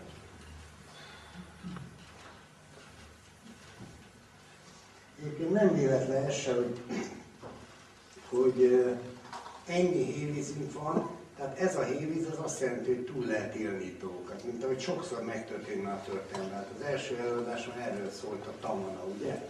Hogy magyar neveket találunk szanaszét a világban. De nem csak, hogy túlélni lehet, mert a kárpát medencének két programja van, és az egyik a túlélés, a másik pedig a gyógyítás. Tehát ugyanaz a hévíz, ami segít a túlélésbe, ugyanaz a hévíz segít a gyógyításba. Annyira szenzációsan van az egész Kárpát-medence megkonstruálva, Na és a... Elfelejtettem, mit akartam, hogy ez fontos volt. Biztos tudom. Balatonnál kaptam el. Igen, tehát a Balatonnal a következő gondok vannak. Egyrészt senki nem tudja, hogy hogy jött létre. Tehát van rá három elmélet, és egyik elmélet se állja meg a helyét. A másik az az, hogy a Pál is és Aton is főistenek voltak. A harmadik pedig az, hogy bejönnek a tehát ezek nevek. És nem a bratnó, mit tudom hogy milyen szláv jövevény szóból van. Egyébként ezek hihetetlenek ezek a, ezek a nyelvészek. Most ugye bántottam egy kicsit a történészeket, most jönnek a nyelvészek. Tehát az ember föl kell, és még félálomba, két kávé között, hogy bóbiskora hallgatja a rádiót, és hogy jó reggelt kívánunk, ma Jolán napja van. Jolán ősi görög eredetű szavunk, jelentése jó lány.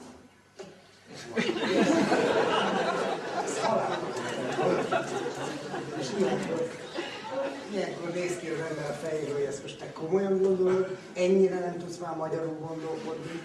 Egyébként ezt, ezt, ezt ilyen riportereknél is meg lehet látni. Na mindegy. Tehát Balatonnál tartottuk, ugye igen, a harmadikat elfelejtettem mondani, tehát a harmadik az pedig a következő. Feljön a romosításnak a birodalma, a római birodalom, és azonnal elkezdi lecsapolni a Balatot. Vajon miért a magyar? Tehát ez, ez egy nagyon fontos tudnivaló, hogy ez két kultúra, a szerves és mondjuk a római, tehát a szervetlen, ezek antagonisztikus kultúrák. Soha nem tudnak egy területen megélni. Nem véletlenül, hogy Attila mit csinált? Hát szabályos egy védő sávot hozott létre a két birodalom között. Ugye öt napi lovas sáronföldre mindent felégetett. Tehát például Aquileia ennek esett áldozatul. Na most azért annyit tanulságul, hogy mégsem tudta megállítani a romnak a birodalmát, úgyhogy végül is mit csinált Szent István? Megcsinálta a második lépcsőt, ugye, amit lehet védekezésként csinálni, támad a vírus, mit csinálok, megpróbálok karantént csinálni, ezt csinálta Attila, nem egy mit csinálok, vakcinát, ugye? Tehát csinálok egy olyan beöntést, ami legyen kitett kórokozóból áll, mondjuk német lovagokból. Az országban meg mellékelek egy gizikét hozzá. És akkor majd ezek is együtt. Miért? Azért a szervezetnek meg kell szoknia a kórokozót. Meg kell találnia a védekezési módot vele szembe. És, és tulajdonképpen ez volt a lényeg. Na most a római birodalom, római birodalom az viszont mindig úgy működött, és pont ennek a, ma már idéztem egy diákomat, ő írt egy szakdolgozatot, ez beadta az eltén, és úgy járt, mint a bolya, hogy a legfontosabb dolgokat egy appendix nevű ilyen külön kis kiadványban csak nekem adta be. Ennek az volt a cím, hogy Szent és elátkozott helyek. És a következő döbbenetes, ezen tényleg megdöbbentem én is. Tehát ő egy kb. nem is tudom már 30 kilométeres sugarú kört vizsgált Esztergom környékén, levéltárgyi anyagok alapján, talajtérképek, első Mária Terézia féle felmérések elég sok anyagból dolgozott, és tényleg évekig, és a következőt találta. Tehát vannak olyan helyek, ahol minden kultúra megtalálható, tehát egész a kőkortól fogva mindig oda telepedett az ember. Nem folyamatosak ezek, hanem mindig azt találta jó helynek. És vannak olyan helyek a teremtésben, ahol hiába van ott patak, hiába van ott zöld rét, hiába van ott minden, ami hívogatná az embert, mégse telepedett oda, kivéve két civilizációt. Mit gondolunk, melyik az? Az egyik a római, hát ez triviális, és melyik a másik? A mai. Ebből is látszik, hogy teljesen egyenes ági következményei vagyunk sajnos, és jogutódjai a római civilizáció. Na most a római civilizáció is azt csinált, és meg ne kérdezzék tőlem, hogy tudatosan vagy, vagy ösztönösen, mert ennek a kérdésnek nincs jelentősége. Ha belegondolnak, ennek nincs jelentősége, ugye, és mit csinálunk százszázalékosan, tudatosan a világban? Vagy mit csinálunk százszázalékig ösztönösen a világban? Soha semmit.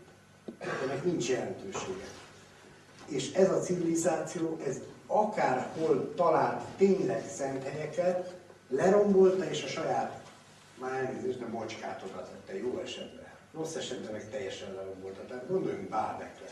Nagyon sokáig nem értettem, hogy Csontvári mi a fenér ment annyit Bálbekbe, ráadásul egy sugallat hatására.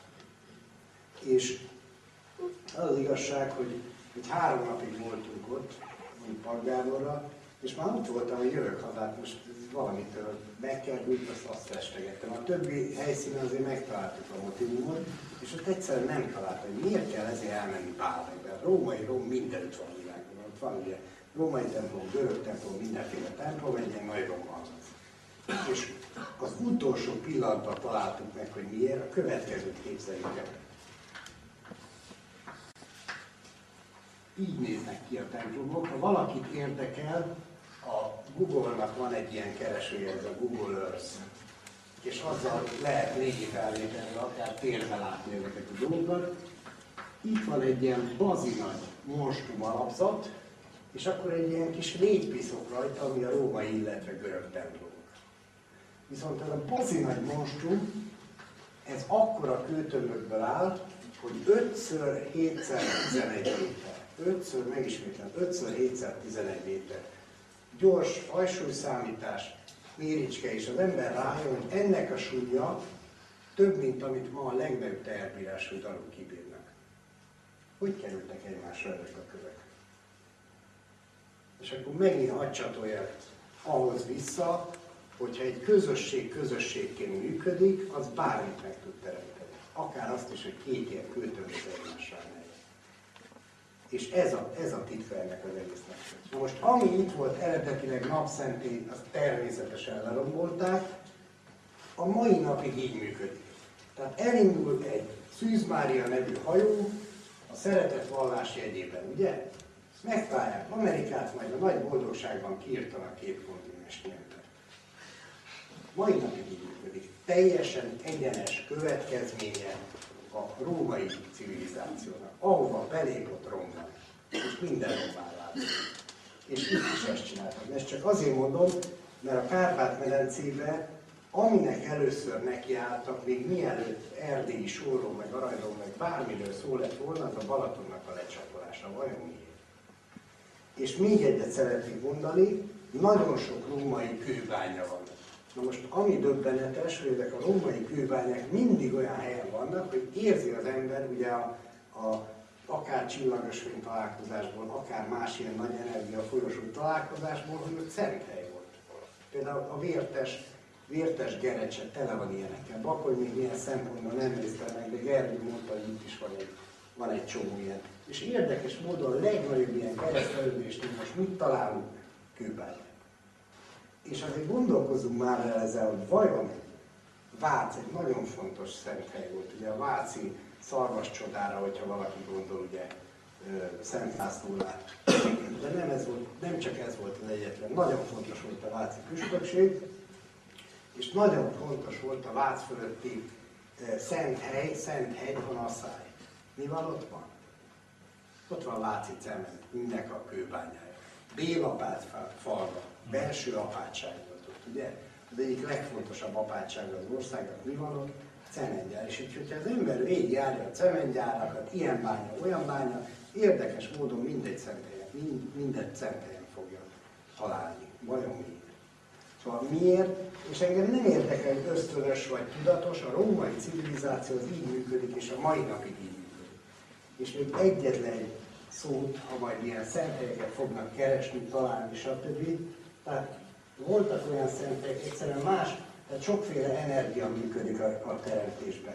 Minden energiát valami külső dolog működtet. Tehát a kozmosznak az a része, ami körülvesz minket, az működteti itt a dolgokat. Tehát például egyetlen, ugye ránk nem hat a nem hatnak a csillagok, ugye az zodiákus az, az mint töménytől a zöldök, de azért hadd mondjam el, hogy például minden egyes, megnézzük a, a kora középkori templomainkat, tele vannak a legfontosabb helyeken zodiákus ábrázolás, mint a rögtön a bejáratnál például. Tehát ez egy abszolút használt rendszer volt, de ma ugye az egyház azt mondja, hogy fúj, a természettudós meg azt mondja, hogy nem működik. Tehát ilyen nincsen, nem hat ránk a csillag. Na most az a természettudós, egy kicsit gondolkodnak azon, hogy mit tudom én, a holdnak az a feladata, hogy minden megmozgasson, amit tömeg, amit tömeg, tehát a vizet is, tehát víztömegeket mozgat. Normális, szerves kultúrában soha nem vágtak televoltkor fát, mert az életben nem szállnak ki, soha nem húztak fogat televoltkor, mert vérzik a, az orvérzésig, soha nem műtöttek televoltkor, stb. stb. stb. Ugyanez például a hatása a nőkre. Tehát a nők havi ciklusát a hold befolyásolja. Miért? Mert a vízelemet befolyásolja benne. De nem a hold. És milyen érdekes, amikor ugye bár a, ebből az állapotából, tehát az asszonyi állap, az annyit jelentett, hogy asszonyi állapotba kerül. Ebből áldott állapotba kerül, akkor a holdnak a szerepét átveszi a másik női minőség, a Vénusz, ugye, és annak érdekes módon véletlenül pont 9 hónap a ciklus ideje de ránk nem ad. Érdekes módon 11 év a napfolt tevékenységnek a ciklus ideje. Tudjuk, hogy melyik bolygónak 11 év a keringési ideje? A Jupiterje.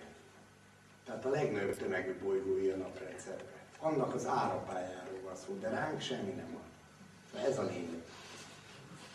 És Gábor szokott mondani egy jó dolgot, hogyha kirakunk, és ez tényleg egy logikai bukfetsz egyszerűen, és valami természetudós már rájöhetett volna, kirakunk egy fényképező lemezt, ugye? Egy fényképezőbe így a csillagok alá. Akkor azon ugye kémiai elváltozásokat okoz, ugye ez az egész fény, ami online És akkor bennünk nem. Tehát ezzel azt fejezzük ki, hogy az a fotolemez az érzékenyebb, mint mi vagyunk. Pedig az ember a legérzékenyebb a világon, a legérzékenyebb szerkezet, amit ismerünk. Ezzel csak az, azt szeretném elmondani, hogy igenis nagyon hat ránk ez a külső rendszer, és ez a külső rendszer többek közt pontosan a, a földsugárzásokon keresztül transformálódik be. Tehát például nem tudom, elmondta Gergő, biztos elmondta, hogy a hartban minden egyes ilyen rendszer az nem állandó. Tehát vannak térbeli csomósodásai az energiának, ezek a szenthelyek, de vannak időbeli csomósodásai, ezek pedig a szent idők.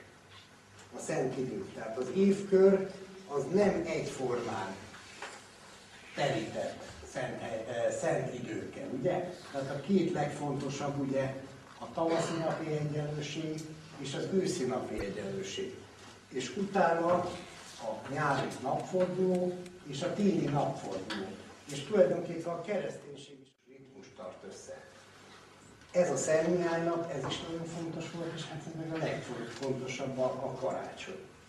Ugye kerek Isten fájra, szép 12 ága, szép 12 ágán, négy piros almája. Nem ismerjük ezt? Biztos ismerjük. Pontosan erről szól. Az esztendő, az esztendő négy ünnepe, négy főünnepe, és ezek tulajdonképpen az évkört, az esztendő körét, a teljességet négy részre hozzák. És ez az, amit úgy hívunk, hogy köroszt. Vagy hogy jobban tetszik valakinek kereszt. Itt megint egy csomó eldöntendő kérdés, hogy a szláv Krisztből származik, a német, mit tudom én, Kreuzból, az angol Krisztből, miből származik, hogy semmit nem jelent. Itt meg azt jelenti, ami a lényege, köroszt. Ilyen dolgokon kéne elgondolkodni elsősorban. Na tehát ez az egész telítettség, ez vezérli a földsugárzásokat. Tehát teleholdkor teljesen más energiapályák működnek, mint mondjuk amikor a Vénusz van telítődésbe, a, a Mars, a Saturnus, stb. Most ezt azért mondom, mert ez egy működő, működő élő rendszer. És minden, ami kívül van, az hat ránk. Tehát én eldöntöttem, hogy én már olyan marhamon okos vagyok, meg fejlett, meg szakember, hogy rám senki nem hat, és semmi nem hat. Akkor fog meg a sétálj ki a világból, ha rád nem hat. Szóval ezeken a dolgokon kéne elgondolkodni, hogy ez a rendszer nem hogy hat ránk, hanem ez a rendszer éltet minket. És ha mi ennek a rendszernek a ritmusából kiesünk, akkor nem fogunk sokáig élni, mert megbetegszünk, mert jön a harma, jön a vízért, stb. stb.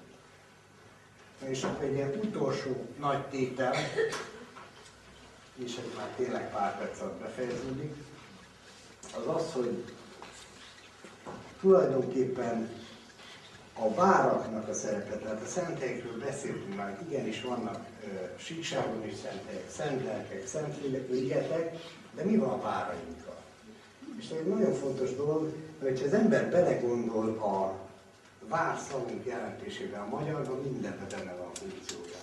Ha az lenne a funkciója, hogy védje meg az ellenségtől a, a mit tudom, egy várba tartózkodókat, vagy egy kereskedelmi utat, akkor mi lenne a neve? Véd. Na most eleve ezekkel a kereskedelmi utakkal nagyon nagy vannak. Mert mi a fenével kereskedtek? Hadd kérdezem már meg. Sejmet szállítottak tonna számra? Mert akkor minek kellettek, egyáltalán voltak-e kereskedelmi? Tehát ezeket azért lassan fel kéne, fel kéne ö, tenni ezeket a kérdéseket, hogy, hogy valóban így nézette ki a világ.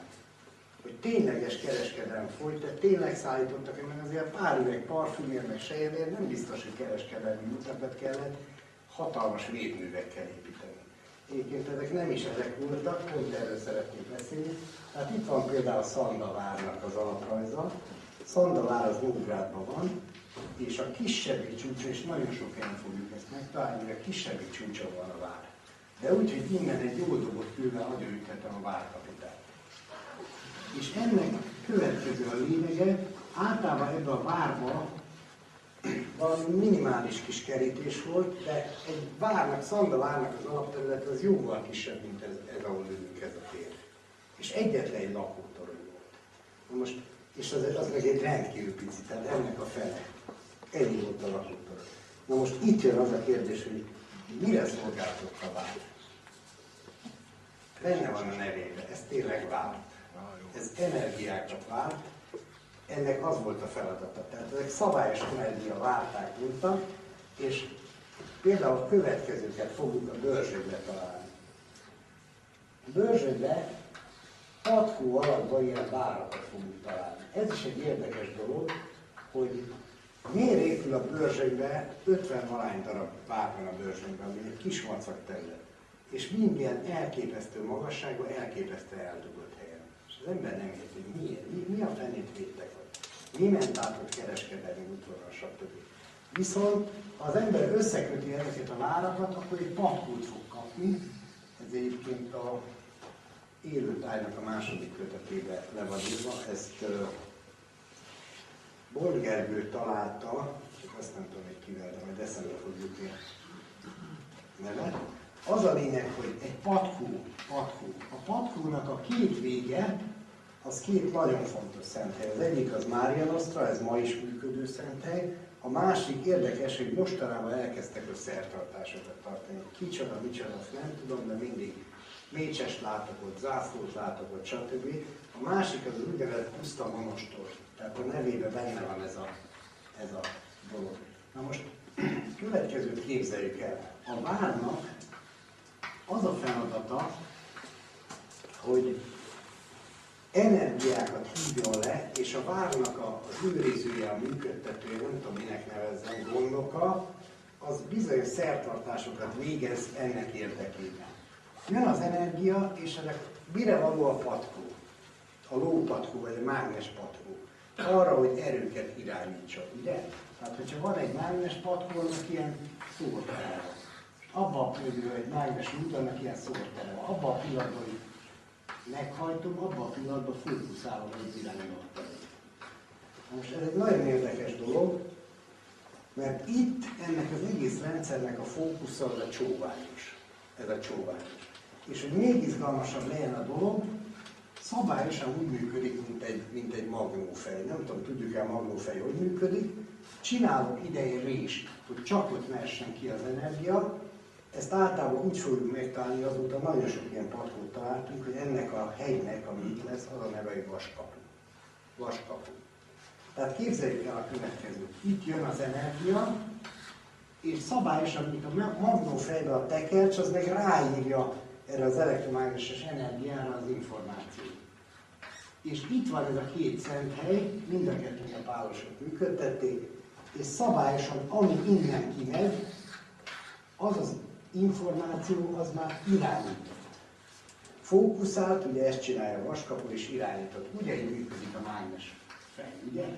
Van benne egy mágnes, és van benne egy kis rés, és itt megy alattam a magnószalag. Na most, hogy izgalmasabb legyen ez a dolog, nyilván felmerül az emberbe, hogy itt mit irányíthattak. Hát végig erről az energiáról beszéltünk, hát azt az energiát irányították, ami működtette az embereket. Tehát a, a, a, szúz, a szűz energiát. Na most képzeljük el a következőt, itt a Dunán vele szembe az a térségterület, ami a legnagyobb ilyen lakatlan síkság, nagyobb területen van, mint a mai Buda. És ez ti is marad. És akkor próbáljuk meg egy kicsit összekövözni az ismereteinket, hogy ott van, tömösen országgyűlés tartanak, honnan tudjuk, nem tudom már melyik Andrásra, valahány, valahányadik Andrásra rászakad a trón szék, és ugye agyonütik. Akkor a harcokról írnak ebbe a térségbe, ugye ez a Basa harca többiek, ahol állítólag százezeres tömegbe mészárolnak le eh, magyarokat a törökök. És ilyen források vannak, és mind-mind a térségből. Vajon mi lehetett ebből a térségben? És akkor elkezd az ember gondolkodni, és a város az egy teljesen mesterséges létesítmény, oda mindent be kell vinni. Be kell vinni a vizet, be kell vinni a, a földelemet, tehát a táplálékokat, mindent oda kell vinni, mert nem tudja magát teremteni. És a szuszt is be kell vinni. Tehát képzeljük el a következőt. Itt van Budapest-Debreceni vasútvonal, amit mondjuk 10 villanymozdonyra terveztek. És 10 villanymozdony az nyugodtan elpöfög. De ha már 100 villanymozdony erre vonalra, mindegyik így megvakkad.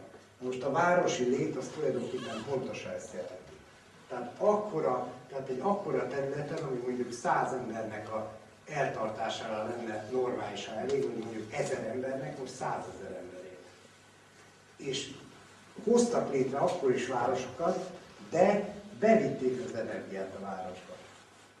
És ez a poén ebbe az egészbe, és ennek van ám még egy következménye, tehát szabályosan ilyen energiagyűjtők voltak, olyan, mint egy marha egy ciszterna, csak nem vizet gyűjtöttek benne, hanem energiát.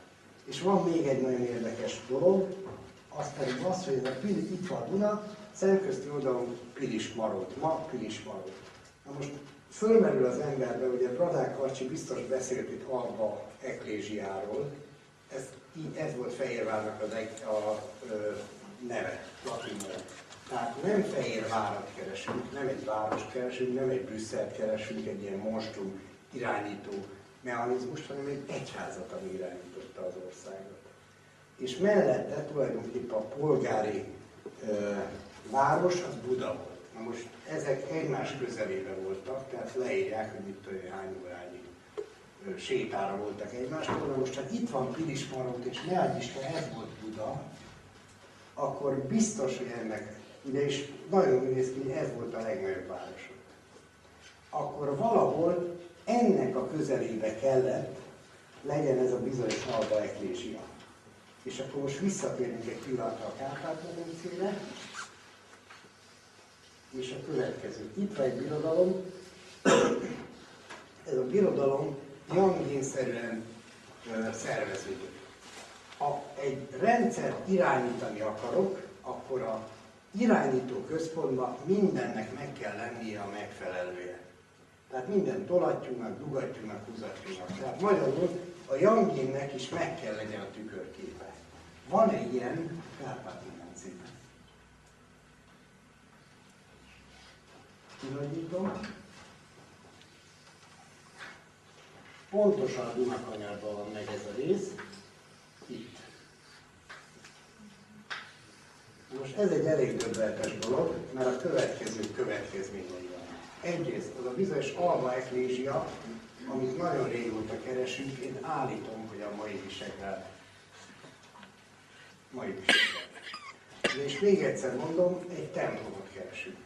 Most ha megnézi az ember Visegrádot, amikor én gyerek voltam, még csak derékig ért, ma már azért történt egy-két feltárás, meg építés, de pontosan itt van. Na most, ha ezt megnézzük, ez pedig pontosan a női oldalon van. Tehát abban a korszakban, amikor a Kárpát-medence női feladatot kap. Tehát a megtartás, az anyaölbeúzódás, az átmenekítés, a fészek, akkor a vezérlésének a női oldalon kell lenni, azaz itt, ez a női oldal. Na most a következő érdekes, ez lenne a férfi oldal, ugye? Itt szembe a Szent Mihály hegy. És a következő érdekes dolog volt, ez Borgertből, amikor méricskéltük ezeket a csillagösvényeket, akkor a következő történt. Tehát mindenki azt várta, hogy a Pilis, ugye amiről mondják, hogy a szakrális központja volt a, az országnak, az tele lesz csillagösvényekkel, keresztül kasul mennek a csillagösvények, és a Borgi Erkő egyetlen egy árva csillagösvény keresztelődés miatt valami e, Pilis Szent Keresztnél. És amikor elkezdtük a bőrzsőbe véricskélni, itt viszont valami elképesztő tömegbe voltak csillagösvények. Ki se lehetett pontosan mérni, mert olyan sűrűn követték egymást. Nagyjából a csóványos volt a fókuszuk. Na most akkor hadd kérdezem meg, hogy ez vajon mit jelent? És akkor fölébred a társaságnak, ez egy érdekes dolog. És ez az utolsó kérdésem már. Tehát erről az oldalról, erről az, erre az oldalról elítődik át az energia. Kerül át, megy át, tolódik át, rendeződik át az energia. Ez mit jelent? Ez pontosan, pontosan azt jelenti, hogy a női oldalról a férfi oldalra terítődik át, tevődik át az energia, és pontosan azt jelenti, hogy az új birodalomnak a, a főváros, a szakrális irányító központja, az már nem a női oldalon lesz. Azaz elérkezett, nagyon úgy néz ki, hogy elérkezett a férfi oldalnak a, az ideje. Elérkezett a férfi oldalnak az ideje, és ez egyben azt jelenti, hogy elérkezett a Kárpát-medence. Hát a férfi az mindig a kint, ugye a nő a bent, a férfi a kint. Elérkezett a Kárpát-medence kifele sugárzásának az ideje, a feltámadásának az ideje. És ez azért elég, elég fontos dolog. És végezetül akkor egy mese, nem az a mese, amit hallottak már, hanem egy másik mese. Ez is három királyfő van benne, mert minden mesénk erről szól. De most nézzük meg, hogy hogy, hogy működik ez a három királyfő. Tehát a legidősebb királyfi az ugye választ magának pénzfegyvert paripát, és paripából miért választ? Ígértem, hogy nem lesz több kérdés, úgyhogy már nem kérdés, hanem hozzászólások formájában kérem a választ. Hát ő választa az aranyszőrűt, tehát lesz neki minden lesz. Lesznek gyarmatai, lesznek multiai, Hawaii, Chicago, minden megvan, ugye? A következő az már szerényebben választhat, mert elvitték az aranyszőrűt, ő választja az ezüstszőrűt, Tehát lesz még egy-két siemens kombinó villamosa, stb. stb. És a legkisebb, azzal mi az ábra? A gebét, így van, a gebét válassza belső sugallatra, a lelke szavára. Ezek annyira fontos, a mesének minden egyes szava, nem úgy mondata, minden egyes szava fontos. Ő a gebét fogja választani a szemétdomból. A szemétdomból. Na most itt van ma a tátos paripánk, a magyarságunk, a szemétdomból. Nem, azért még előtte van egy-két megálló, ugye, és a mese elmondja, hogy mit kell csinálni, már nem tudja vinni a tátos csikló az utasát. Már annyira le van gyengülve, annyit köpködték, annyit mondták, hogy kicsi vagy fiam, hülye vagy fiam, hogy nem bír lábra állni. Tehát mit kell csinálni? A vállunkra kell venni, azaz vállalnunk kell. Szabály, olyan szájbarágos ez a mese, hogy hihetetlen. Tehát egyszerűen most itt van az ideje, hozott eddig minket a magyarság, ki tudja hány tízezer esztendőn keresztül. Vitt minket a tátos paripák. Most ő van, ahol most nekünk vinni. Tehát vállalnunk kell a magyarságunkat. Kerül, amibe kerül, a munkainkbe kerül, akkor abba kerül, a pénzbe kerül, akkor abba kerül, ha időbe kerül, akkor abba kerül. Ez a minimum. És tényleg a mesék azt is így a szányba rágják, hogy és a hátára, a vállára vette, és a trágya légy hurgott végig a gatyáján. Ma ez történik. Nem egy kellemes érzés, nem az a tiszta száraz érzés, ami a reklámokban akkor még, akkor még tényleg vállalni kell, mert egyszerűen nem megy mások. És akkor itt jön a slusszpoén, hogy megetetik parázsal, na most ami most fog történni a Kárpát-medencében, pontosan ez a, a tűzelem, a tesz.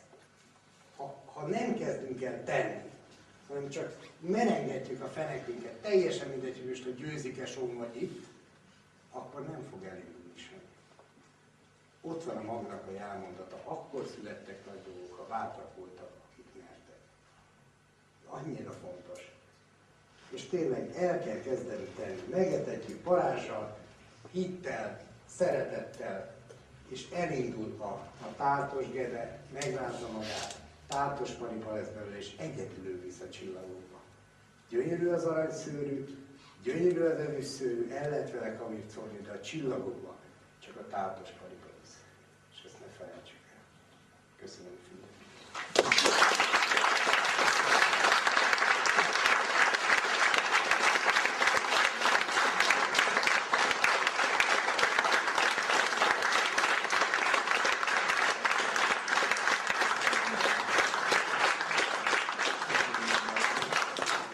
Kérdés.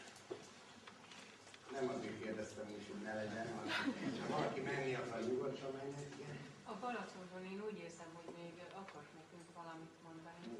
Igen, akkor tényleg reggel lesz. Szóval Balaton az egy, ez egy elképesztő élőlény. Teljesen külön törvényei vannak, ilyenek, mint a szejjel mozgás meg a többi. Tehát a Balaton, na, tehát ha valamit nagyon pusztítanak a mai világban, utána egy veleig rohadt világ, az egy nagyon fontos dolog. Tehát, hogy elpusztítják a kőbányákat, akkor azért pusztítják el, mert fontos szent helyek voltak. Ha elpusztítják a Balaton, akkor azért pusztítják el, mert nagyon fontos az élet számára. Tehát elindult a sióval, és most megjelent az országépítőnek megjelent egy külön száma. Mondta Tamás, hogy már nem lehet megszerezni, megpróbálom magnak megszerezni, hogy újra kiadatjuk, hogy valami, az annyira fontos ez a szám. Az a cím, hogy Balaton hadművelet, és a fürdőzők között egy ilyen csatározó hadihajó van. Tehát már ez is van. Tehát ahogy ma tönkre teszik a Balatont ezekkel a feltöltésekkel, és akkor utána ezt újra jogszerűvé teszik. Ez egy hihetetlen dolog. Tehát a Balaton az az élővizek közül egy olyan élővíz, ezt, ezt talán úgy tudnám elmondani, na, tehát a magyar az csak a, a folyóvizet ö, számította víznek. Tehát a mocsára nagyon vigyázott a, a Géza beszélt erről, hogy nagyon vigyáztak rá, hogy semmiféle pangóvíz nem maradjon. Az olyan, mintha bennem marad valami pangás, és az azonnal rohadást csinál és betegséget. A földön is így van. Tehát a mocsár az nem egy természetes állapotot már. Ugyanúgy, mint a sivatagnál valamit nagyon elrondott az ember. Na most tulajdonképpen A Balaton az egy elég nagy felületű, nagyon bonyolult élővíz volt, kicsit olyan, mint a, mint a, mint a folyók nagyanyja. Egy hihetetlen bonyolult víz, és ezzel az egész vízrendszerrel, a Zalával, a Balaton, a sárvíz, a mit tudom én micsoda, ez tulajdonképpen a Dunának volt egy ilyen elég különleges pufferrendszer.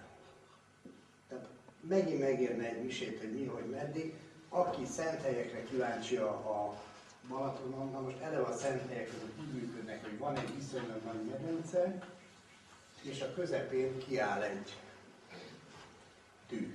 Tehát ez úgy működik, mint a parabola antenna, hogy a közepén van benne a, a, a amire fókuszál maga az érzéket. Na most próbáljunk meg ilyeneket mondani ott a hm? Táli medence hegyes így van. Tehát, de nem csak ez, egyébként a Balatonnak a fő szenthelye, tehát hogyha mag- magáról a Balatonon élőlényről beszélünk, az pedig a Tihanyi csúcshegy. És nagyon érdekes dolgot fognak találni, Tihany vonzza a nyugatiakat, tehát mint a sáskák állandóan tele van. Ez ugyanúgy, mint a hősök tere, meg van egy-két ilyen, ahol egyszerűen ők is, ők is emberből vannak, és ők is érzik a töltést, és megkeresik ezeket a helyeket, de a csúcsegy védi magát. Tehát én még nyugatival soha nem találkoztam a csúcshegyel. De sajnos annyira védi magát a csúcshegy, hogy én elhatároztam, amikor volt ez a nagy ö, ö, napfogyatkozás, én elhatároztam, hogy, hogy ott fogom tölteni. És érdekes módon, és, és egy évvel előtte már készültem minden, és érdekes módon azon a reggel beívtak az APEC-be, de úgy, hogy megmondták, hogy ha nem megyek oda, akkor itt felakasztanak, lelőnek, újságban, meg tök mindegy. Az a lényeg, nem te voltál, egy másik APEC volt, sajnos a testnél APEC volt. Na, az a lényeg ennek az egésznek, hogy már nem értem el ide, mert már mondták, a, a, hogy a dugó van, a hetesen dugó van, izé, úgyhogy ez úgy így ment ez a sáv, úgyhogy azt mondtam, itt van Pest, azt mondtam, hogy megpróbálok rá merőlegesen menni, és az lesz a leggyorsabb, úgyhogy valahol e, Dunaföldvár környékén, érdekes, hogy ilyen Kunhalmon ért a, tehát olyan volt, akkor még egy barkaszon volt, bele a családot ezerrel tűztük le, amennyire egy barkaszon lehet menni, amikor már láttam, hogy már előttem olyan lassan mennek, hogy már itt se fogok, így se fogok az epicentrumába érni, akkor nekiállt, és egy kukoricaföld, így, ami, ami belefér, ami egy csövök kifér, és akkor egy ilyen kúnhalom tetején akadt el a kocsi. Egyszer ott már felmondta, felfort, leszakadt minden, tehát amortizálódott a kocsi, és akkor egy kúnhalom tetején éppen szentségeltem, hogy nem érünk oda, és csak arra lettem figyelmes, hogy minden elhallgat. Olyan döbbenetes élmény volt, minden élőlény elhallgat. És vártam, hogy Isten megszólaljon szóval. És hát amikor, amikor tényleg napfogyatkozásnak mindig nagyon fontos üzenete volt, hát miről szól az egész? Hogy az anya kitakarja egy pillanatra az apát. Most ez mikor szokott előfordulni? Az apa leakar egy marha a gyerek. Szóval annyira, annyira szenzációs volt az egész érzés is, hogy összebújt az egész család, és gyerekek is ott megszeppenve, és imádkoztunk közösen, szóval csoda volt. Na, tehát a csúcsegy még tőlem is megvédte magát, sajnos. De úgy tudom, hogy nem volt ott senki a napfogyatkozáskor, akkor már nagyon sok emberrel beszéltem azóta, inkább a Coca-Cola Beachről nézték a tudósításokat. Na, tehát aki, és, és még annyit a szentelyekről, hogy a szentélyek gyógyítanak is. Tehát régen az ember beteg volt, imádkozott és bőjtölt. A bőjtel kitisztul ez a csatornarendszer, ugye be, a sus, susunának, tehát a szusznak az útja, az egész csakrarendszer kitisztul, ugye már arról szól, hogy nem viszek be több kaját, hanem tehát rákényszerítem a szervezetet, hogy onnan vegye energiát. És ez szabályosan is lak kimossa az egészet. A másik pedig az ima. Az ima az pedig sokkal jobban, hogy is mondjam, közelebb vagyunk az Istenhez szent helyeken. Tehát, hogyha valaki beteg, akkor igenis menjen oda, üljön le a fenekére és gyógyuljon meg. Hát nem törvényszerű, hogy vagy csinálni, mint szúrott fáj. Na most ilyen szent helyek nagyon sokkal itt a környéken, nem érdemes sorolni, a Balatonnak magának itt élőlénynek, ez a szent helye, Káli medencének is megvan szent helye, a hegyes kígyó, milyen, melyik a másik? Szent Györgyegy is az egyébként. Egyébként Na, az jó. Az a baj, ha itt most belefogunk, akkor reggelig itt ülünk. Szentgyörgy hegyre, hogyha valaki elmegy, ott 6 darab, 7 darab kápolnát fog találni, 6 plusz 1 tehát nem, 5 plusz 2, tehát 2 már ott. Tehát ezek is érdekesek, hogy miért építenek egy kis, majdnem mondtam, hogy mekkora hegyre ennyi kápolnát. Egyáltalán miért van az, hogy szinte az összes szent hegyen bort, bort termesztenek? Ne, nézzük meg a som, somlót. Somló, somló, somló, somlóiból, somlót.